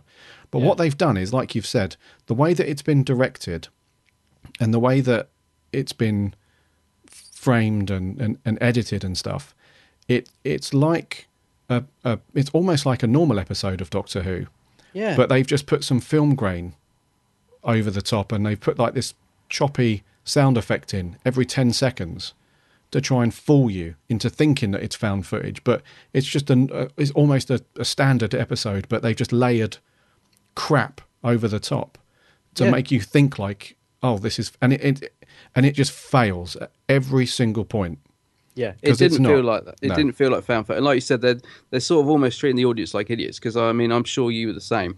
When the doctor sort of goes, Clara, but that's from your point of view, and I'm thinking, yeah, I realised that 20 minutes ago. Of Come course, on. yeah. It's like, of course we realised this. It just did, it just didn't work. You know that if that was supposed to be a, a shock twist revelation. Um, it just, yeah, like you said, fell fell really flat. Yeah. Um, and also, there's ways of making things scary. Okay, this episode had no title sequence. It had barely any music. Yeah. Okay. Mm-hmm. Obviously, all done on purpose, you know, to try and make it feel real and stuff. But you can use sound effects and, and, and dread, and you know, there are ways of of getting, you know, sort of music sound effects in there to add a bit of ambience. But there was hardly anything. yeah It just, it, yeah, it just, it could have been done so much better. It- Basically, It could have been really scary as well. But could the, have been, yeah. The thing with found footage is that if if you're going to do that stuff correctly, then you have you have to put yourself in the mind of somebody who's who's potentially terrified of what's happening, and because you wouldn't. So say if you were in, if you personally were in that situation where you're on a a space station, what was it called, the Le Verrier space station, um, or in orbit around Neptune, conveniently. Um, if you were in that situation and you were being hunted by these sand creatures and stuff, you wouldn't go into a room and go into that room and think, right, I need to get everyone's face in my line of vision as if I'm filming a program. yeah, You know, it's found footage is a lot more messier and choppier, and not everything is in frame. And it kind of, it's one of those things where you, with found footage, it lets your mind fill in the black in the blanks and create an image in your head of what's happening, because you're you're you're watching something and you'll think, turn around, turn around, I can't Yeah. see, turn around, but exactly. the way that this was done was that everything was there for you. Everything was done as if it was a normal episode. They just tried to, they tried to lull you into thinking this was found footage. And it, it, it, the more I think about it, and the more I talk about it, the more it's winding me up. Yeah, because it, it never never felt like found footage No, to me no. at all. And yeah, I know it sort of get to the end and it's supposed to all been orchestrated by this guy and everything. But yeah, like you said, it, it it could have been so much more effective. Yeah. And the thing is, I, I'm not a big fan of found footage films anyway because I think I think they've had their time. And like you said, they're a bit old hat now. So when this was first announced, my first impression was, because Doctor Who's been trying to sort of keep itself fresh. I mean, the Moff has said himself, you know, he found himself slipping into a bit of a rut and you know, sort of almost doing it by numbers. And he really wanted to shake things up in series eight and nine, Yeah. and he's kind of done a good job of that. I mean, if you look at series seven, it was it was very much la da da. You know, you could sort of almost see everything coming. He did shake things up. So when he announced this found footage episode, I was thinking it was almost a step back straight away. I was thinking, oh dear, Yeah. that's been done to death. Why are you doing that? But I thought, you know, it might work. It might work. So already it felt a bit old hat to me. Yeah. Um, Yeah, I read you. So yeah. So yeah, I mean, and that's that's one of the things why I'm I'm really the the thing that that burns my bacon the most about it mm-hmm. is that you've got a seasoned Doctor Who writer. You know, Mark Gatiss is not his first rodeo, No, no. and you've got the Moff. So the two of them together should have been should have come up with something a million times better than this. Hmm. That's what it's not like we've got a first time writer and you think, oh, you know, you you've kind of you, you haven't nailed it on your first your first one out the trap sort of thing, but you know, hopefully in the future you'll you'll turn something in that's a lot better. This is a guy that has been a Who fan for most of his life, knows Doctor Who inside out, has produced, or sorry, has written at least one very good Doctor Who episode. No, two really good episodes. And you've got the Moff who oversees it all and should have been on it and should have said, we can't do this. We cannot do this. Or yeah, or we need to change that. Do you know Yeah. I mean, it- like yeah, if you watch this back, I mean, you can't. It's almost as if they went to lunch, isn't it, and left someone to, to finish it up. Yeah. and then said, "Oh, well done, put it in the can." Yeah, if you'd have been watching this back, you would have thought, right, we got we got to do something about this because it's. The, the, I think its biggest crime is it's not entertaining. I so it's so slow and it's just so unengaging as an episode. I think is is, is one of its biggest downfalls. Do you know what I mean? It's like Yeah. yeah, some of the other stuff you could excuse, but it's so And it's Yeah, lazy. just- yeah, it's lazy. it's lazy. writing. Yeah. Yeah. Because if we think back to Under the Lake, yeah. where the Doctor and Clara they've gone inside this under undersea base. It's kind of like the classic Under Siege thing, and they're getting hunted by these ghosts, and they run into a room and shut the door. This is all the same. It's the same stuff. and it's the same blimmin' set. Yeah, exactly. Um, yeah, Yeah, that's one of the first things I wrote actually is because I, I think I said this when Under the Lake went out. So I I always get, but when you get a group of people in a base under siege and that, I'm like, it's, it's been done to death. Yeah. And I think I said that in Under the Lake, but it kind of worked an awful lot better. Mm-hmm. So when we get another group of people in a base under siege, I'm like, oh, that was the first note I wrote. I was like, oh, here we go again. It just felt so unoriginal, Mm-hmm. and let it, which brings me on to the cast because Yes. if you're gonna if you're gonna have a, um, a group of people getting knocked off in a base under siege, at least make them likable or flesh out their characters. Because that was the good thing about Under the Lake. By the time we got to the end of episode one, you'd got to know them a bit and you kind of cared about them. People were getting knocked off left, right, and centre in this, mostly off camera, so you didn't even know if they were alive or dead. But you didn't care at all about them. I mean, Right. you, you had the grunt guy, for example. Um, you know, what was that idea? It was kind of just thrown in there and never went, you know, never went anywhere. well, it was a woman, wasn't it? Well, the grunt. Yeah, See, this goes to show how unengaged I was. See, I've watched this twice. I thought the grunt was that bloke who's forced to sing the song. You know, bom bom bom bom bom bom. Oh, I thought that was, was that the grunt, no, right? that, that was a guy that got separated quite early on. Oh, see, I couldn't keep track of the characters. I, I still don't know any of their names. Yeah. Um, you know, it, so who's who was the main characters in this? Um, so I reckon uh, the the guy that was um, the soldier that refused to use the Morpheus machine, um, which I, we probably for, I forgot to mention in the synopsis at the beginning, really. But the Morpheus machine is this thing that uh, the main character uh, Rasmussen has been working on, where I think you spend five hours in this pod, and it adjusts your brain chemistry, and you can stay awake for a month or something. Yeah, But this guy, um, one of the soldiers, his name was called Chopra right. and he's the he's the one that was a bit shouty in attitude. He refuses to use it, which is why he has no dust in his eyes to act as a as a camera, Right. as as footage from his his dust in his eyes. But so there was that guy. There was um, the the leader of their their squadron called Nagata, Was that the one with the dodgy accent? She had the worst pet? northeastern accent Yeah, I've alright, ever pet. ever. She oh my Was god! that is that that one? Is that that one? Yeah, Yeah. everything was pet, but she. Oh. Yeah. Then you had the grunt, and her her she was played by an actress called Bethany Black, but her actual character name was called Seven Four Seven because they're grown as soldiers, aren't they? Right. Okay. You know, they're they're grown as just frontline grunts, uh, basically.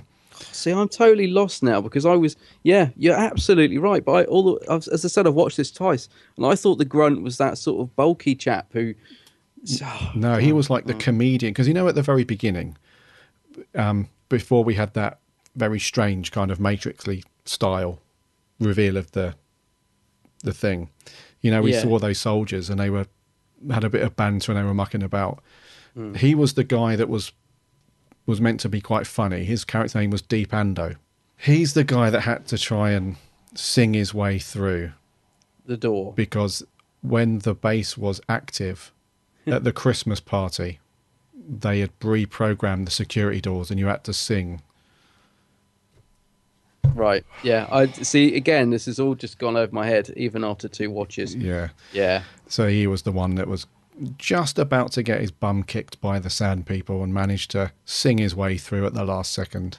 I, do you know, I was half expecting you to play that blimmin' song in at the start of this. Boom, boom, boom. 'Cause it, kept, it kept getting played, didn't it? Yeah. Mr. Sandman. Always makes me think of uh, Uncle Buck. Anyway, right. Uh, So those those the supporting cast were Rubbish. completely dreadful.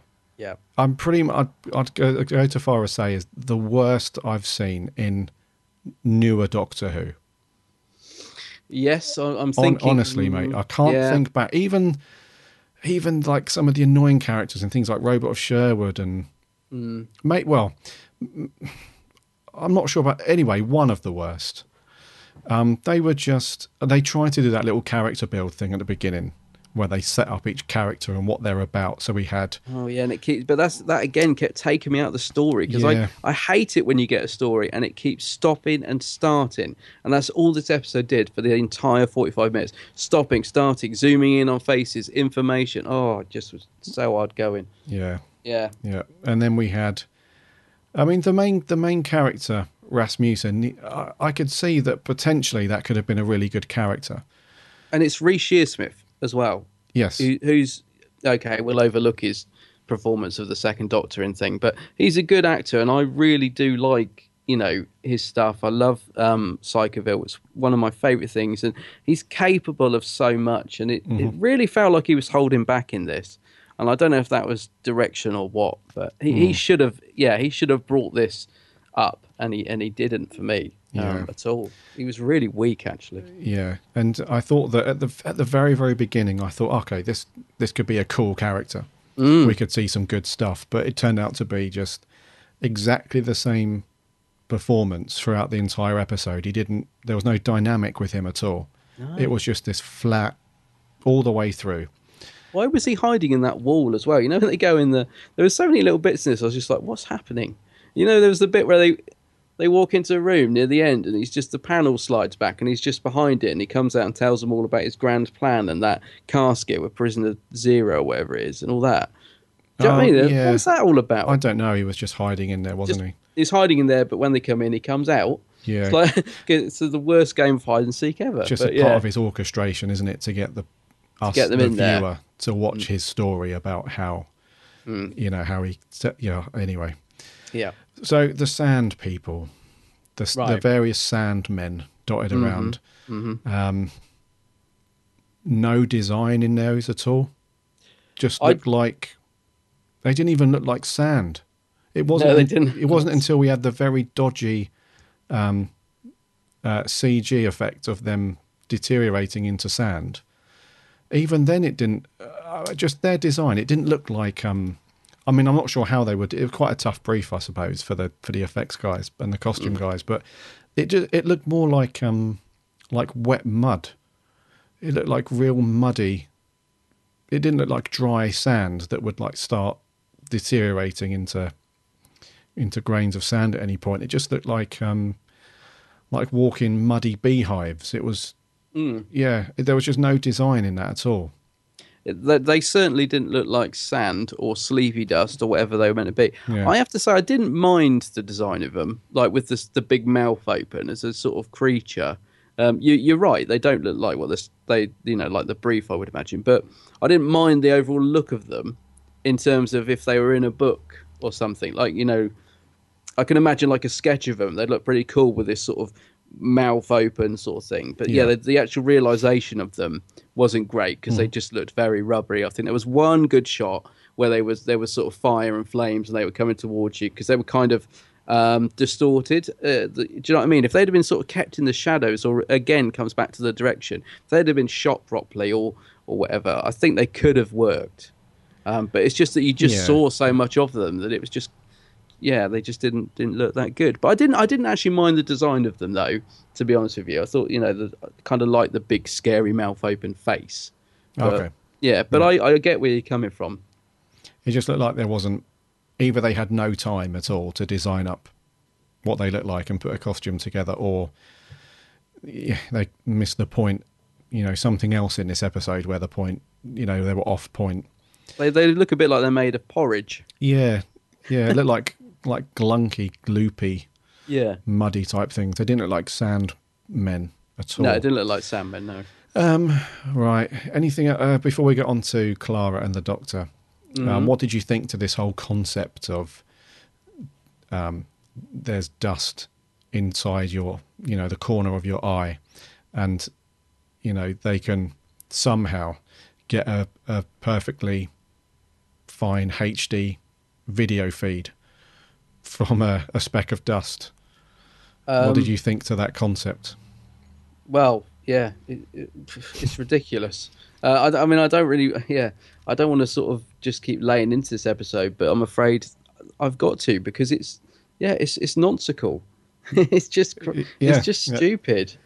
Um, yeah. I can't think of any. I just can't say anything other. It just, yeah. I, I must admit, the first time I watched it, I kind of thought, Uh, you know, I found myself sort of sat here thinking, what?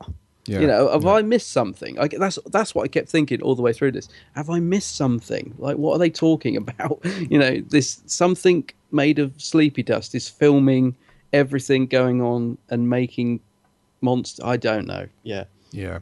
yeah, yeah. it's it's just not there's there are two things about that that really done my head in the first one was partway through the episode um, there are various scenes where you can see the doctor looking at clara Yeah, but it's the footage from clara so i thought to myself well that um, and I'm, I'm sure a lot of you guys were the same where you thought well that's not right because clara's not wearing a camera so Yeah. so this can't be right. And I thought to myself, well, this is going to be quite clever. You know, it's either going to be a mistake or it's going to be quite clever how they explain this one. And then when the doctor explains it, that it's a, a speck of dust, I was like, are you kidding me? Hmm. You have, you, and then there was like other things where, like, there was just dust particles in the air, and that's how they managed to film like a group of people from like, you know, a little bit higher up and stuff like that. But dust doesn't move like that. no, it's not perfectly still. And yeah, Of course I mean, not. It's ridiculous. It is ridiculous. And I know in Doctor Who you've got to suspend your belief to a certain extent. Yeah. But there are some things like this where it's just like, wow, I mean, it's it's more the idea behind it, isn't it? It's just it's almost clutching at straws, really. It's just yeah, it's just a silly silly idea. I think. Yeah. It's- who who yeah. was Patient Zero in the box as well, or was there anything in there? Patient Zero? I think that In was it. just like the first person he tested out the Morpheus machine on, All right. um, and had just been in there for so long that yeah, we never saw them, did we, or anything? I, no. not before they turned into a Sandman. No. Right. Okay. Because the, the other thing I didn't like uh, with you know when Clara gets dragged into the machine, uh, the Oh, Morpheus yeah. machine. Yeah. Did you understand what was happening at that point? Because I know it's Y- yeah. This is another. This is another slip up for me. because again I thought I'll have to rewatch that because I don't know what, what she just suddenly is inside it. There was again I know we we found footage, so okay the camera the dust cameraman missed that bit, but Yeah. again the direction there was just because I was like she was looking at the front of the pod and then suddenly she's in it. Yeah, well, that's that's the thing that, that there was no context around that, and it No. to- it was totally that bit of script was completely bi- bizarre because those pods, those Morpheus machines, all they were were designed by this Rasmussen guy because he's like the the lead guy, the, the lead researcher doing all this Morpheus stuff. Uh, there was no point at any time in this story or this episode where because the reason why Clara ends up in the pod because when she when they open it they say she says that she was standing next to it and all of a sudden the dragged her the in. cables dragged her in Yeah. but why why would you, why would they write that in that the cables because it was never revealed that these pods were had any kind of AI or any kind of reason to drag people in or hmm. anything like that. There was no motive at all for these pods to drag somebody in. There was just Yeah. nothing to do with it- it's it's got nothing to do with the pods themselves. And I, it I don't understand. Yeah, exactly. Well, I'm glad it wasn't just me then, because that's what I was thinking. I just didn't get it, and and and that brings me back to the thing with um, her eye. You know that that never gets resolved. Is she's like really worried, and I wondered if it was sort of going to be leading up to her leaving. I thought, oh, is this you know something to do? Like, don't worry, because the doctor looks concerned, doesn't Mm-hmm. he? He's like, don't worry, Clara. We'll one way or another we'll sort it. Yeah. And obviously it didn't get resolved, and I thought, oh, is that the start? You know, of something? Um, and it, it's not giving too much to, away to say this. We we've seen the next episode, so we we know that we, this is never mentioned again. Yeah. So what is Yeah. that? What a why is it in there? It, uh, and b what happens? Like, do Yeah. do we just assume that she goes in the TARDIS and the Doctor gets his sonic shades out and everything's fine, or what? What what was that about?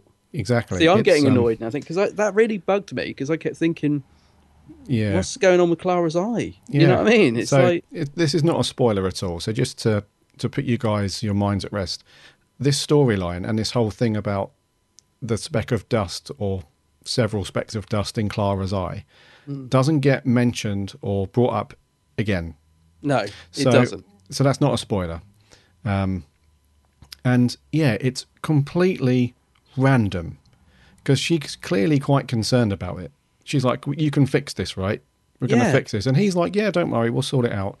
But then, like you say, we just never we never get told if she was sorted out or whatever. It's just left. It's, ne- it's just left, and that, yeah, it It's really random. bugged me, which is why I, I, I sort of mentioned the fact that we've seen the next one because it really bugged me. I was like, the, the, it's, it seemed like an import, important plot point.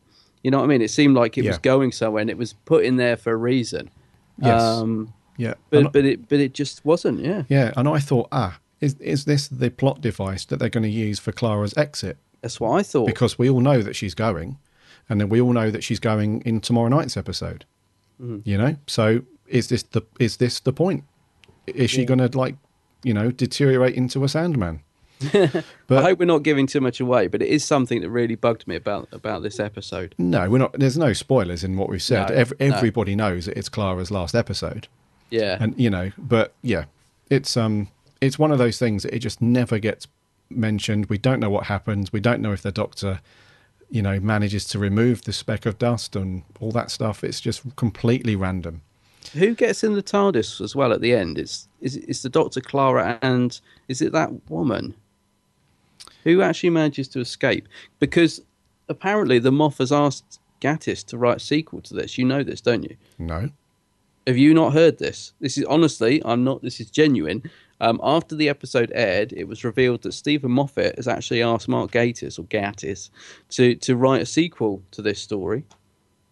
So I'm just thinking, oh, Lord. how's that going to work? Because that's that's just led me on to thinking who gets in because it does it.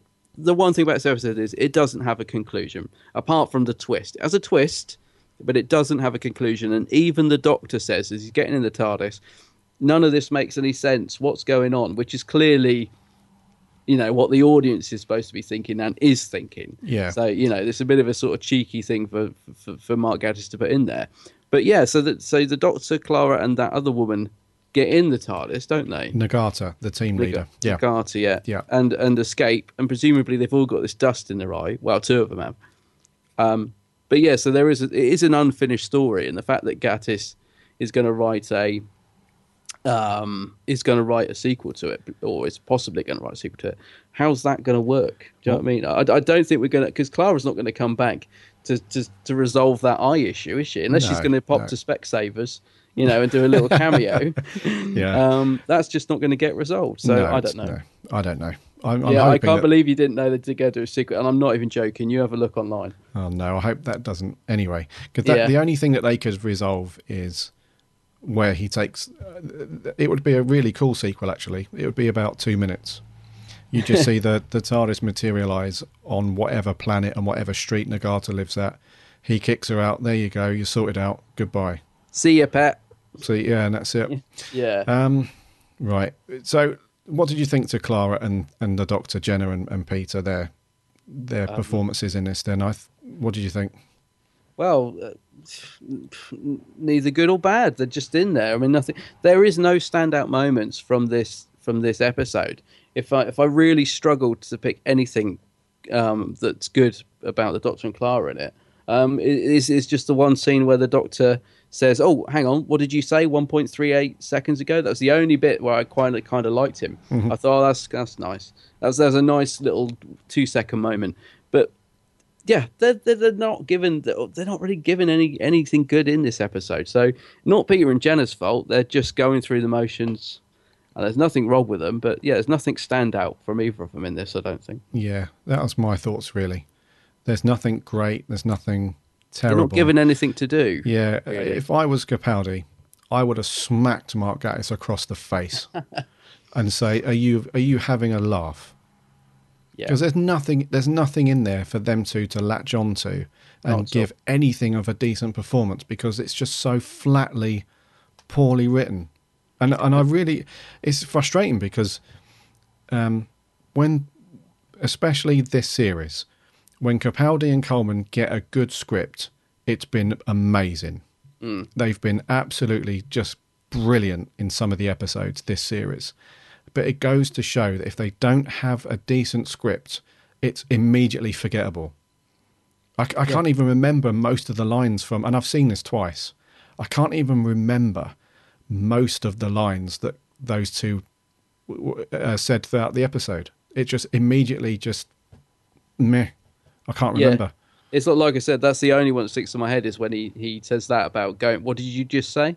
I mean, you could see it coming a mile off because she just said, "Oh, we haven't got any cameras." So Yeah. you were sort of waiting for him to do it, but that, that was the only bit that sticks in my head. I I can't really think of anything else they did in it. Yeah. Um, yeah, uh, I was going to say that the you know Capaldi does a lot of looking directly down the camera with his big wide eyes, and, and that's that's cool. But yeah, um, they weren't given a lot to be fair. No. Oh man, So- I I've not felt this way for a long, long time. I'm trying to think. I mean, Have we got yeah. any positives? Is there anything cool about this? Uh, the only thing I, I did like was the sort of twist, if you like, at the end. Um, that the fact it was, you know, you it's too late. You've watched it. Sort of talking to the viewer. You know, I orchestrated this. You've watched it. Yeah, you know, you're, you know, you can't unsee it. And then you, that's the only bit I liked. So that's, yeah, it's not a bad little twist. I quite liked that. Yeah, Yeah, that's that's one thing I will take away from the episode. I going back to when did we last feel like this? I don't think. I think even in the Forest of the Night, I don't think I felt quite as underwhelmed. Um, yeah, me too. yeah, I can't remember what I scored that. Might have to have a quick look before we score because, yeah, this is definitely on par with it. Anyway, yeah. What about you? Is there anything in it? It doesn't sound like it, but was there anything in it you enjoyed? Um, oh, sorry. In the Forest of the Night, you gave it a five point five. Oh, blimey! I must have been feeling generous. Yeah, I gave it a four point five. But Right. yeah, um, any positives from me? Um, I, I honestly can't find one, mate. I'd love to be able to say, yeah, there was this little glimmer of something there, and there was something there. But honestly, mate, I, I, I I know it was very strong words at the beginning, but you know, I hate this episode. Wow. I, I, I honestly, you know, if we had a real life TARDIS, I'd jump in it, go back and say to Mark, look, you're going to make a huge mistake. Was there anyone that liked it? Have we heard any like rumblings around of anyone that, you know, because Mark Gatiss put a tweet out, um, I think it was last night or the night before. I think it was the night before, so Tuesday night, where he, he basically said, something along the lines of, um, "I'm I'm glad that all of you either you know really liked this episode or you for some reason hated it more than anything in, you know in life itself." You know, sorry for making Doctor Who better or destroying it before your eyes, sort of thing. So I think he's, I think he's had a majority of a of a negative thing going on. There, there's been a lot of yeah. There's been a lot of um. It's caused a lot of discussion. That's Yeah. one thing I will say is good about it. Um, yeah, I think it's overwhelmingly been quite a negative reception to this episode. Yeah. There, I was going to say we'll just we'll come on to the comments in a second. Um, there are one or two people in the Geeks Handbag comments that that liked it, uh, which we'll come on to in a sec. I don't know about the blue box. Um, Yeah, we'll have was- to see it. Yeah, So, Mm-hmm. but I think the overall feeling on this one was not great. not Yeah, great. not- Let's not- get on to reviews. Yeah, let's go on to the scores. Is it? Is it me, me first? I think. Yeah, you first. Uh, it's an easy one for me. Drum roll. Yeah, this is a one, A one. a one out of ten, and, and I'm being generous. Okay. Um, I've I've been a lot more generous than you. what did I give Forest? Five point five. Four point five. Four point four point five. Hold on, Forest of the Night. Um, sorry, uh, you gave that. Uh, where are we? Five point five. No, Right. four point. Hold on. So yeah, five point five. Very sorry. Yeah. See, I, I am struggling a bit. I'd I'd written after my second watch, I'd written down four point five, which maybe being a bit generous. I think I just got a bit more out of it on a second watch. I Okay. I don't. Yeah, I, I won't change it. Uh, it's funny because when we talk through things, you do start to think, oh, maybe, but no, that's that's what I felt at the time. So I'm going to stick with that. so 4.5. four point five for me. Um, Okay. Yeah, for me, it was just. I thought there was some good ideas, but it just was just very, very poorly executed episode. Oh, Okay. Um, yeah, so I may be being a bit generous, but I'll stick with that. That's what I wrote. Yeah, for me, it was a case of it was an insulting episode. That's the main thing that it, it insulted the viewer. It Right, okay. tried to do something that because Doctor Who fans are cleverer than this. Come on, Hmm. come on. Let's let's not beat around the bush. Yeah, I didn't hate it as much as you, but I certainly agree with a lot of what you said. A lot. Okay. Let's see what you guys thought. Um, we had um, we had quite a few audio clips. Let's play a couple of these first. Um, Oh, cool. uh, this is Callum MacArthur. Hello, the Big Blue Box Podcast. This is my review of Sleep No More. Now, this episode has to be the worst episode of Doctor Who ever. Um, I thought it looked very interesting with the preview clips and stuff, but it just got let down so much. The song in it, Mr. Uh, Sandman, I think it's called. Um, it that's probably the only good bit about the episode, plus the next time trailer. So, in all honesty, I'm going to give this a 1 out of 10.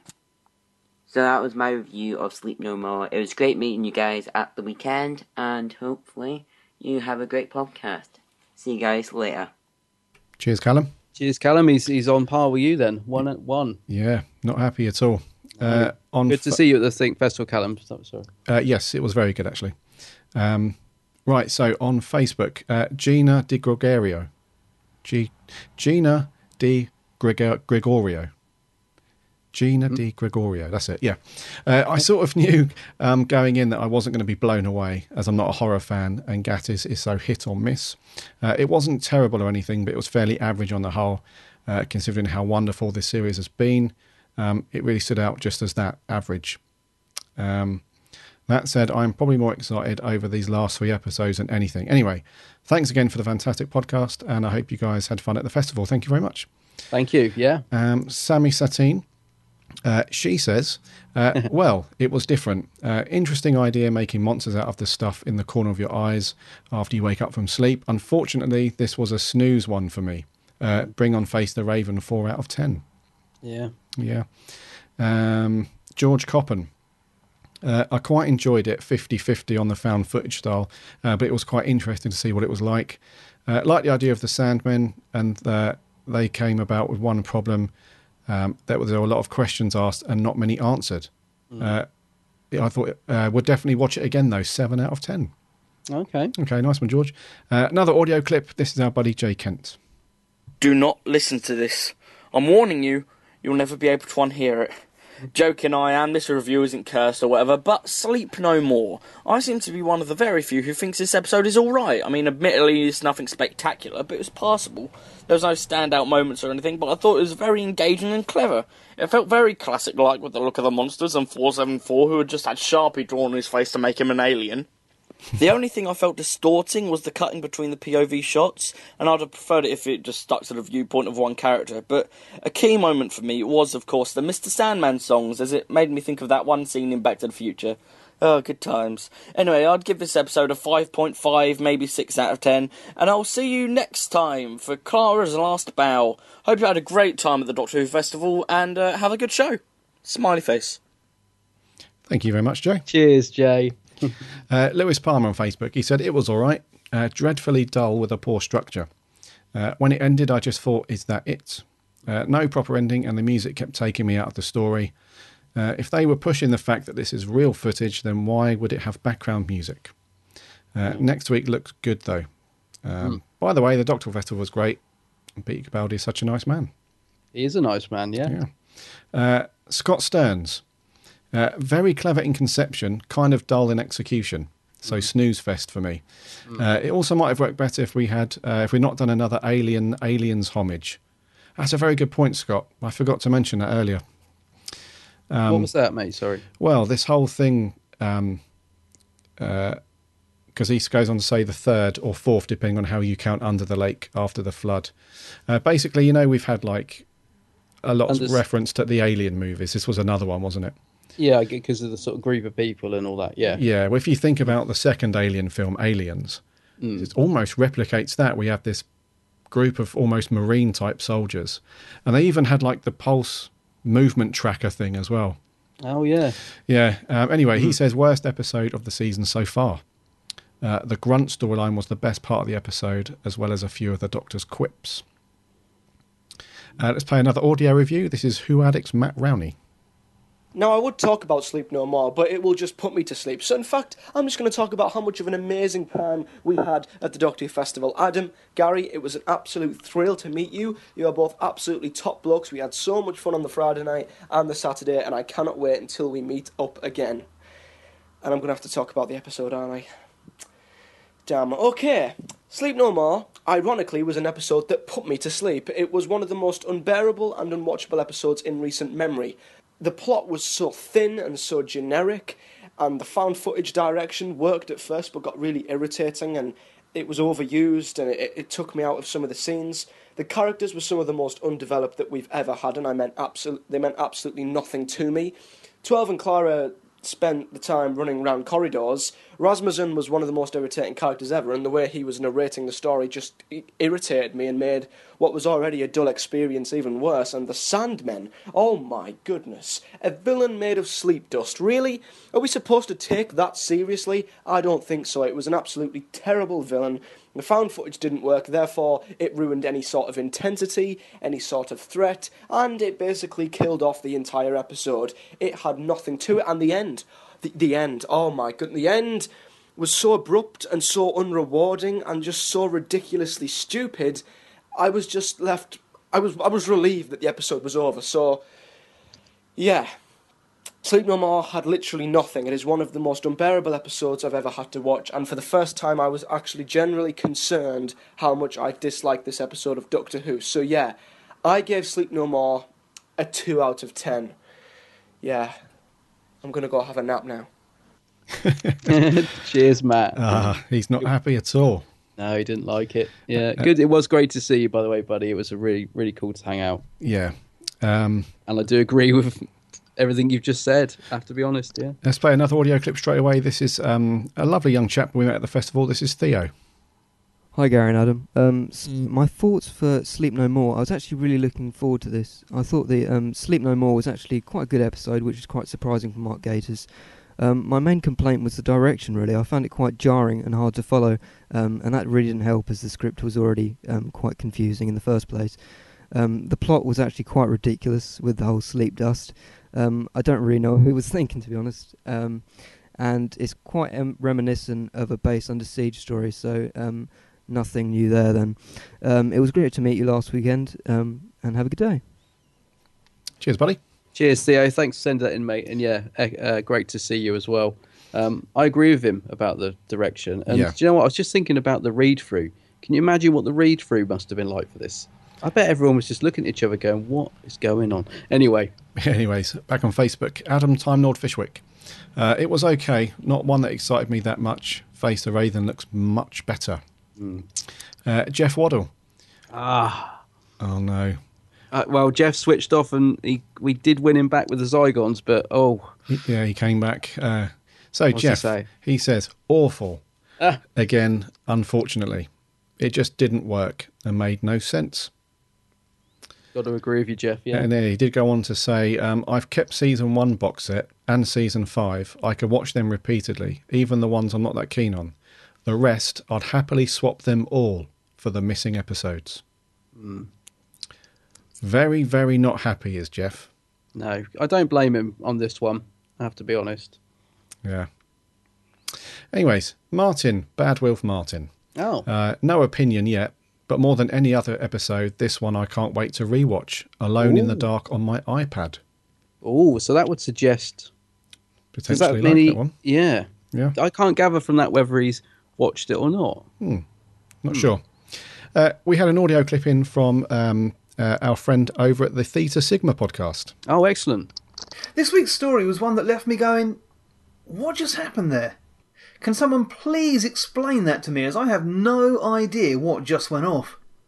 I have to admit that I was left floundering by the lack of opening credits, and I'm sure I wasn't the only one watching who 10 minutes in was starting to think, wow, this has got to be the longest pre credit sequence in Doctor Who history. I love the idea of the found footage style, but for me this went on way too long. It's fair to say that it was an incredibly brave stand to build the whole show around it, but for the viewer it was ridiculously hard to concentrate and stick with the storyline. It's difficult not to cheer on Mark Gatiss. Russell T Davies and Steven Moffat, or David Tennant and Peter Capaldi, Gatiss is a lifelong Whovian, both talented and lucky enough to actually affect Doctor Who's official canon. This is part of the reason why it's so frustrating that his episodes are wildly uneven. Unfortunately, Gatiss' latest script most resembles his previous Cold War, which failed to capitalise on the potential inherent to its title. A standard base under siege episode with an unoriginal new technology has nasty unforeseen side effects plot. Sleep No More seems better suited as a comic strip adventure in a Doctor Who annual, with several scenes contributing to nothing to the overall plot. Deep-Ando having to sing Mr. Sandman being the worst offender. This episode seems to be a 25 minute idea stretched into a 45 minute runtime. So there you have it. I was left confused enough to have to look elsewhere to complete my review. As yet, I've not had time to watch it a second time, but I'm hoping that as everyone out there seems to think, I'll enjoy it a little more when I do. Thank you very much, the Theta Sigma podcast. Yeah, interesting thoughts there. I hadn't, hadn't really thought about the Cold War comparison, although I think you mentioned it earlier, but that's a very good point, actually. Yeah. It has got a lot of similarities. And I've just subscribed to the to their podcast, so I'm looking forward to diving into some of your back catalogue, guys. Yeah, thank you very much. Uh, back on Facebook, uh, Christopher Law. Um, when Rasmussen said at the beginning, "You must not watch this," I wish I had listened. uh, everything except Capaldi and Coleman let this episode down. The lack of plot, dreadful characters, and the lack of substantial ending. Uh, he gives it a three out of ten, but looking forward to face the Raven. Ah. Uh, Joe Sweeney. Uh, never thought I would say this again since Forest of the Night. Uh, I got to be honest, I wasn't blown away by this episode at all. Uh, storyline was very hard to follow, which didn't uh, go anywhere. I didn't like it. Didn't feel like a two-part episode. Had no proper ending to it. Um, didn't like the the, uh, the co-cast and the acting was wooden. Sadly, very disappointing episode of this series. Uh, just something I would rather watch on a rainy day. Uh, so three out of ten. Yeah, I agree. Um, yeah. Uh, Ryan Anthony. Uh, due to me being at London at the time this was broadcast, I decided to actually have fun in London rather than watch this. After seeing the online reaction, I realised that I probably hadn't missed much. Um, I've literally just finished watching, so here are my thoughts. Uh, well, that was the weirdest thing I've ever see, I've ever watched. Um, when I thought it was only ten minutes into it, there was actually only ten minutes left. Uh, I'm left with such a crazy feeling, which makes me not hate the episode, but certainly not love it. Um, it wasn't as good as the majority of the series, but I'd rather watch this than most of series two and three. Oh, okay. Um, and it's 100 times better than Forest of the Night. 6.5 out of 10. One well, one day I shall go back, and this this kind of makes you want to go back and rewatch Forest of the Night to see which is worse, because yeah. they're definitely uh, two of the worst. Yeah. Lastly, on Facebook, uh, Ben Smith said hated it. Uh, there wasn't even a plot. Don't mince your words. Yeah, uh, I didn't have a clue what was going on. Capaldi and Coleman got nothing to do. Uh, the supporting cast were weak and forgettable. Uh, then it just abruptly ended. Villains made out of sleep dust is so stupid. Uh, the twist ending just made it more confusing. The Doctor summed it up perfectly. What is going on? This is proof that Gatiss shouldn't be showrunner. One out of ten. I completely agree, Ben. So do I. Yeah, I was going to say. I mean, he's he's a good writer. Reece Shearsmith is a good actor. There's the Moffats in charge. All these elements should have made for a good episode, and they just didn't. Yeah. Uh, last uh, audio clip. This is uh, Thomas Evans. Hello, Gary and Adam from the Big Blue Box podcast. Uh, just before I get into my thoughts on Sleep No More, I'd like to say a really big, quick thank you to Adam for taking time out of his day at the festival on the weekend just gone to uh, take that photo for me with the little sign saying wish you were there. So thank you very much, Adam, for doing that. But uh, Sleep No More, uh, I was very, very, um, I was underwhelmed by Sleep No More. I didn't think it was very good at all. I think it was the weakest episode of Series 9. Uh, I know I have seen a couple of people who have said it was pretty good and they did enjoy it, so you know that's fair enough because opinions are opinions. Personally, I thought the story was very weak. I didn't care for it at all. You know, I zoned out at multiple occasions. Even on a rewatch, I kept zoning out. Um, you know, I didn't think the monsters were very gripping. I didn't think the story as a whole was very gripping, and I really just didn't feel involved, which I have done with most of the previous Series 9 episodes. So, you know, on my behalf, I really don't think the episode was very good, and I wouldn't give it no more than a 4.5 out of 10. Cheers, Tom. Mm, great minds think alike. Four point five. Yeah. Anything? Although I on- Sorry, go. on.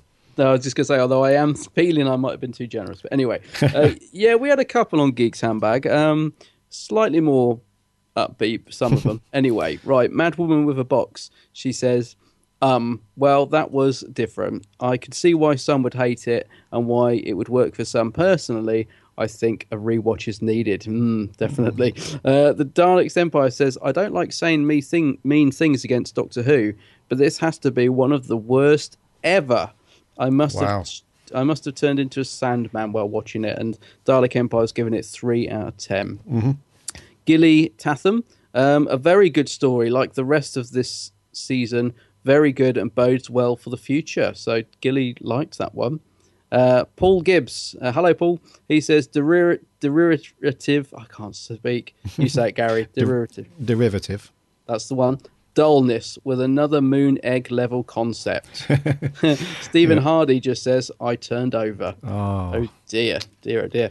Um, Greg Toby, I absolutely loved this episode. Wow. Whoa. Reece Shearsmith's performance was really good, and his little interruptions every now and again really helped to tell the story. Also, the design of the Sandmen wide awakes was really creepy, and the way they moved reminded me of the mummy from Mummy on the Express. I'd give this 9.5 out of 10! Exclamation mark. Whatever Can't- you're having in your tea, I'll, I'll take some.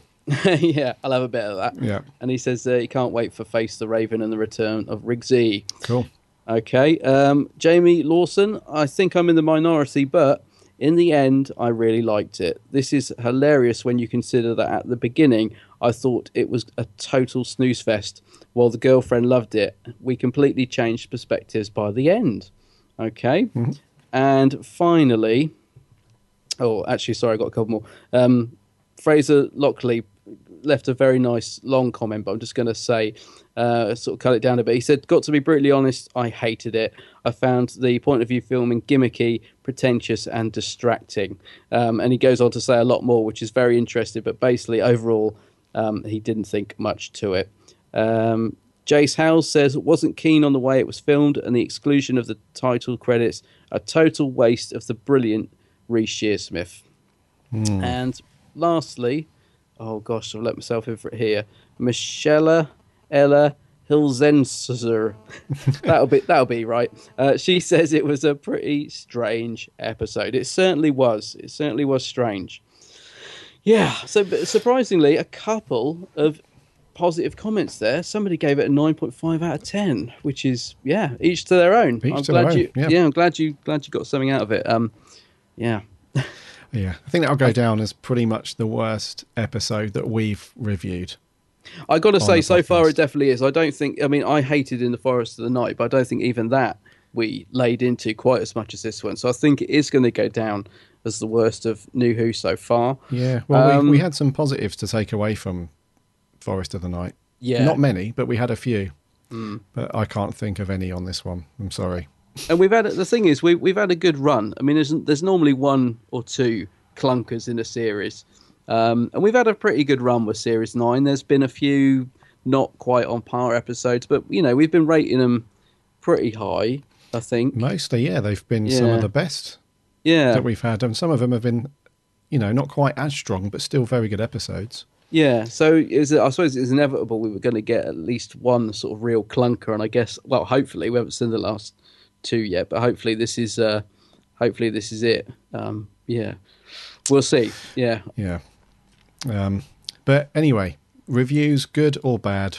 Um, thank you very much for typing and recording your, your thoughts. Yeah, loved the audios clips this week. Great to hear some some new voices, and great that our regular listeners are still contributing. It's it's, it's just brilliant. Yeah. Love you guys. Yeah. And I think we'll wrap there, buddy. Okay.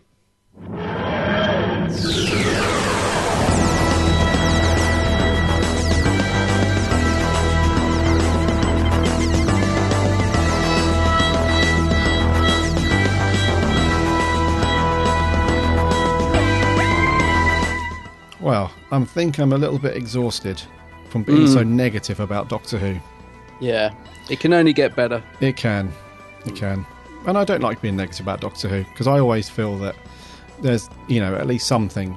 Even some of the bad episodes from new or classic Who, there's always like some cool little moments you can take away. But yeah, that one, it just really burnt the bacon. Mm, strange one. Very Indeed. strange. So yeah, let's um, yeah, let's do some trivia. Mm. Uh, last week, uh, we asked you what is the name of parallel universe Jackie's dog, and uh, the answer, of course, is Rose. Um, Justin Peterson on Twitter, Matt from Who Addicts on Twitter, and Nick English on Facebook. You all got it correct. Well done, guys. Uh, one of you guys, I think it might have been Matt from Who Addicts, said uh, uh, said it was called Rose because it was a a, a B, a B I T C H, which is uh, not far from the truth. Anyway, I this week, sorry, go on. No, I was going to say I don't. Think, I don't think any other podcast we've ever recorded has had so much bad language in it. Since that episode, it's brought out in it. Yeah. Uh, this week's question is uh, before his uh, because we're talking about um, a, an upcoming uh, companion leaving us. I thought it'd be cool to do a, a, a classic companion. Uh, before his death, what planet does Adric say he wants to be taken to? Oh. So, uh, literally just before his death, what planet does Adric say he wants to be taken to? That's an- interesting. Mm. Send in your answers on Twitter or Facebook, and we will read the correct ones out. Mm, hope we've got some Adric fans out there. Good old Adric. Yeah. Yeah. So thank you very much for sticking with us. It's been quite a long podcast, this one, Mm. nearly a couple of hours, but thank you so much. And uh, as always, thank you for sending in your thoughts and reviews. Um, it's very, very cool. Even if they're bad, we still love hearing them. It gives you more to talk about anyway when it's bad. Of course, yeah. Uh, so head over to the website www.bigblueboxpodcast.co.uk and listen to all the uh, previous episodes, and you can link off and subscribe on iTunes and stuff. And you can also find Twitter, Facebook, and Instagram from there too. Also, check out Ga- uh, Adam's um, uh, channel on YouTube and Facebook, The Geek's Handbag. Yes, I shall be slaving away this afternoon to get that festival video ready so that it should be up Friday evening. That's what I'm aiming for. Uh, in Cool. fact, it will be. There is no maybe. It will be up Friday evening, so you'll be able to see me and Gary in the flesh. Yay, so to speak. Coolio. Until next week, uh, enjoy uh, Face the Raven tomorrow night. Uh, My Mm. name's Gary. And my name's Adam. And remember, Allons-y!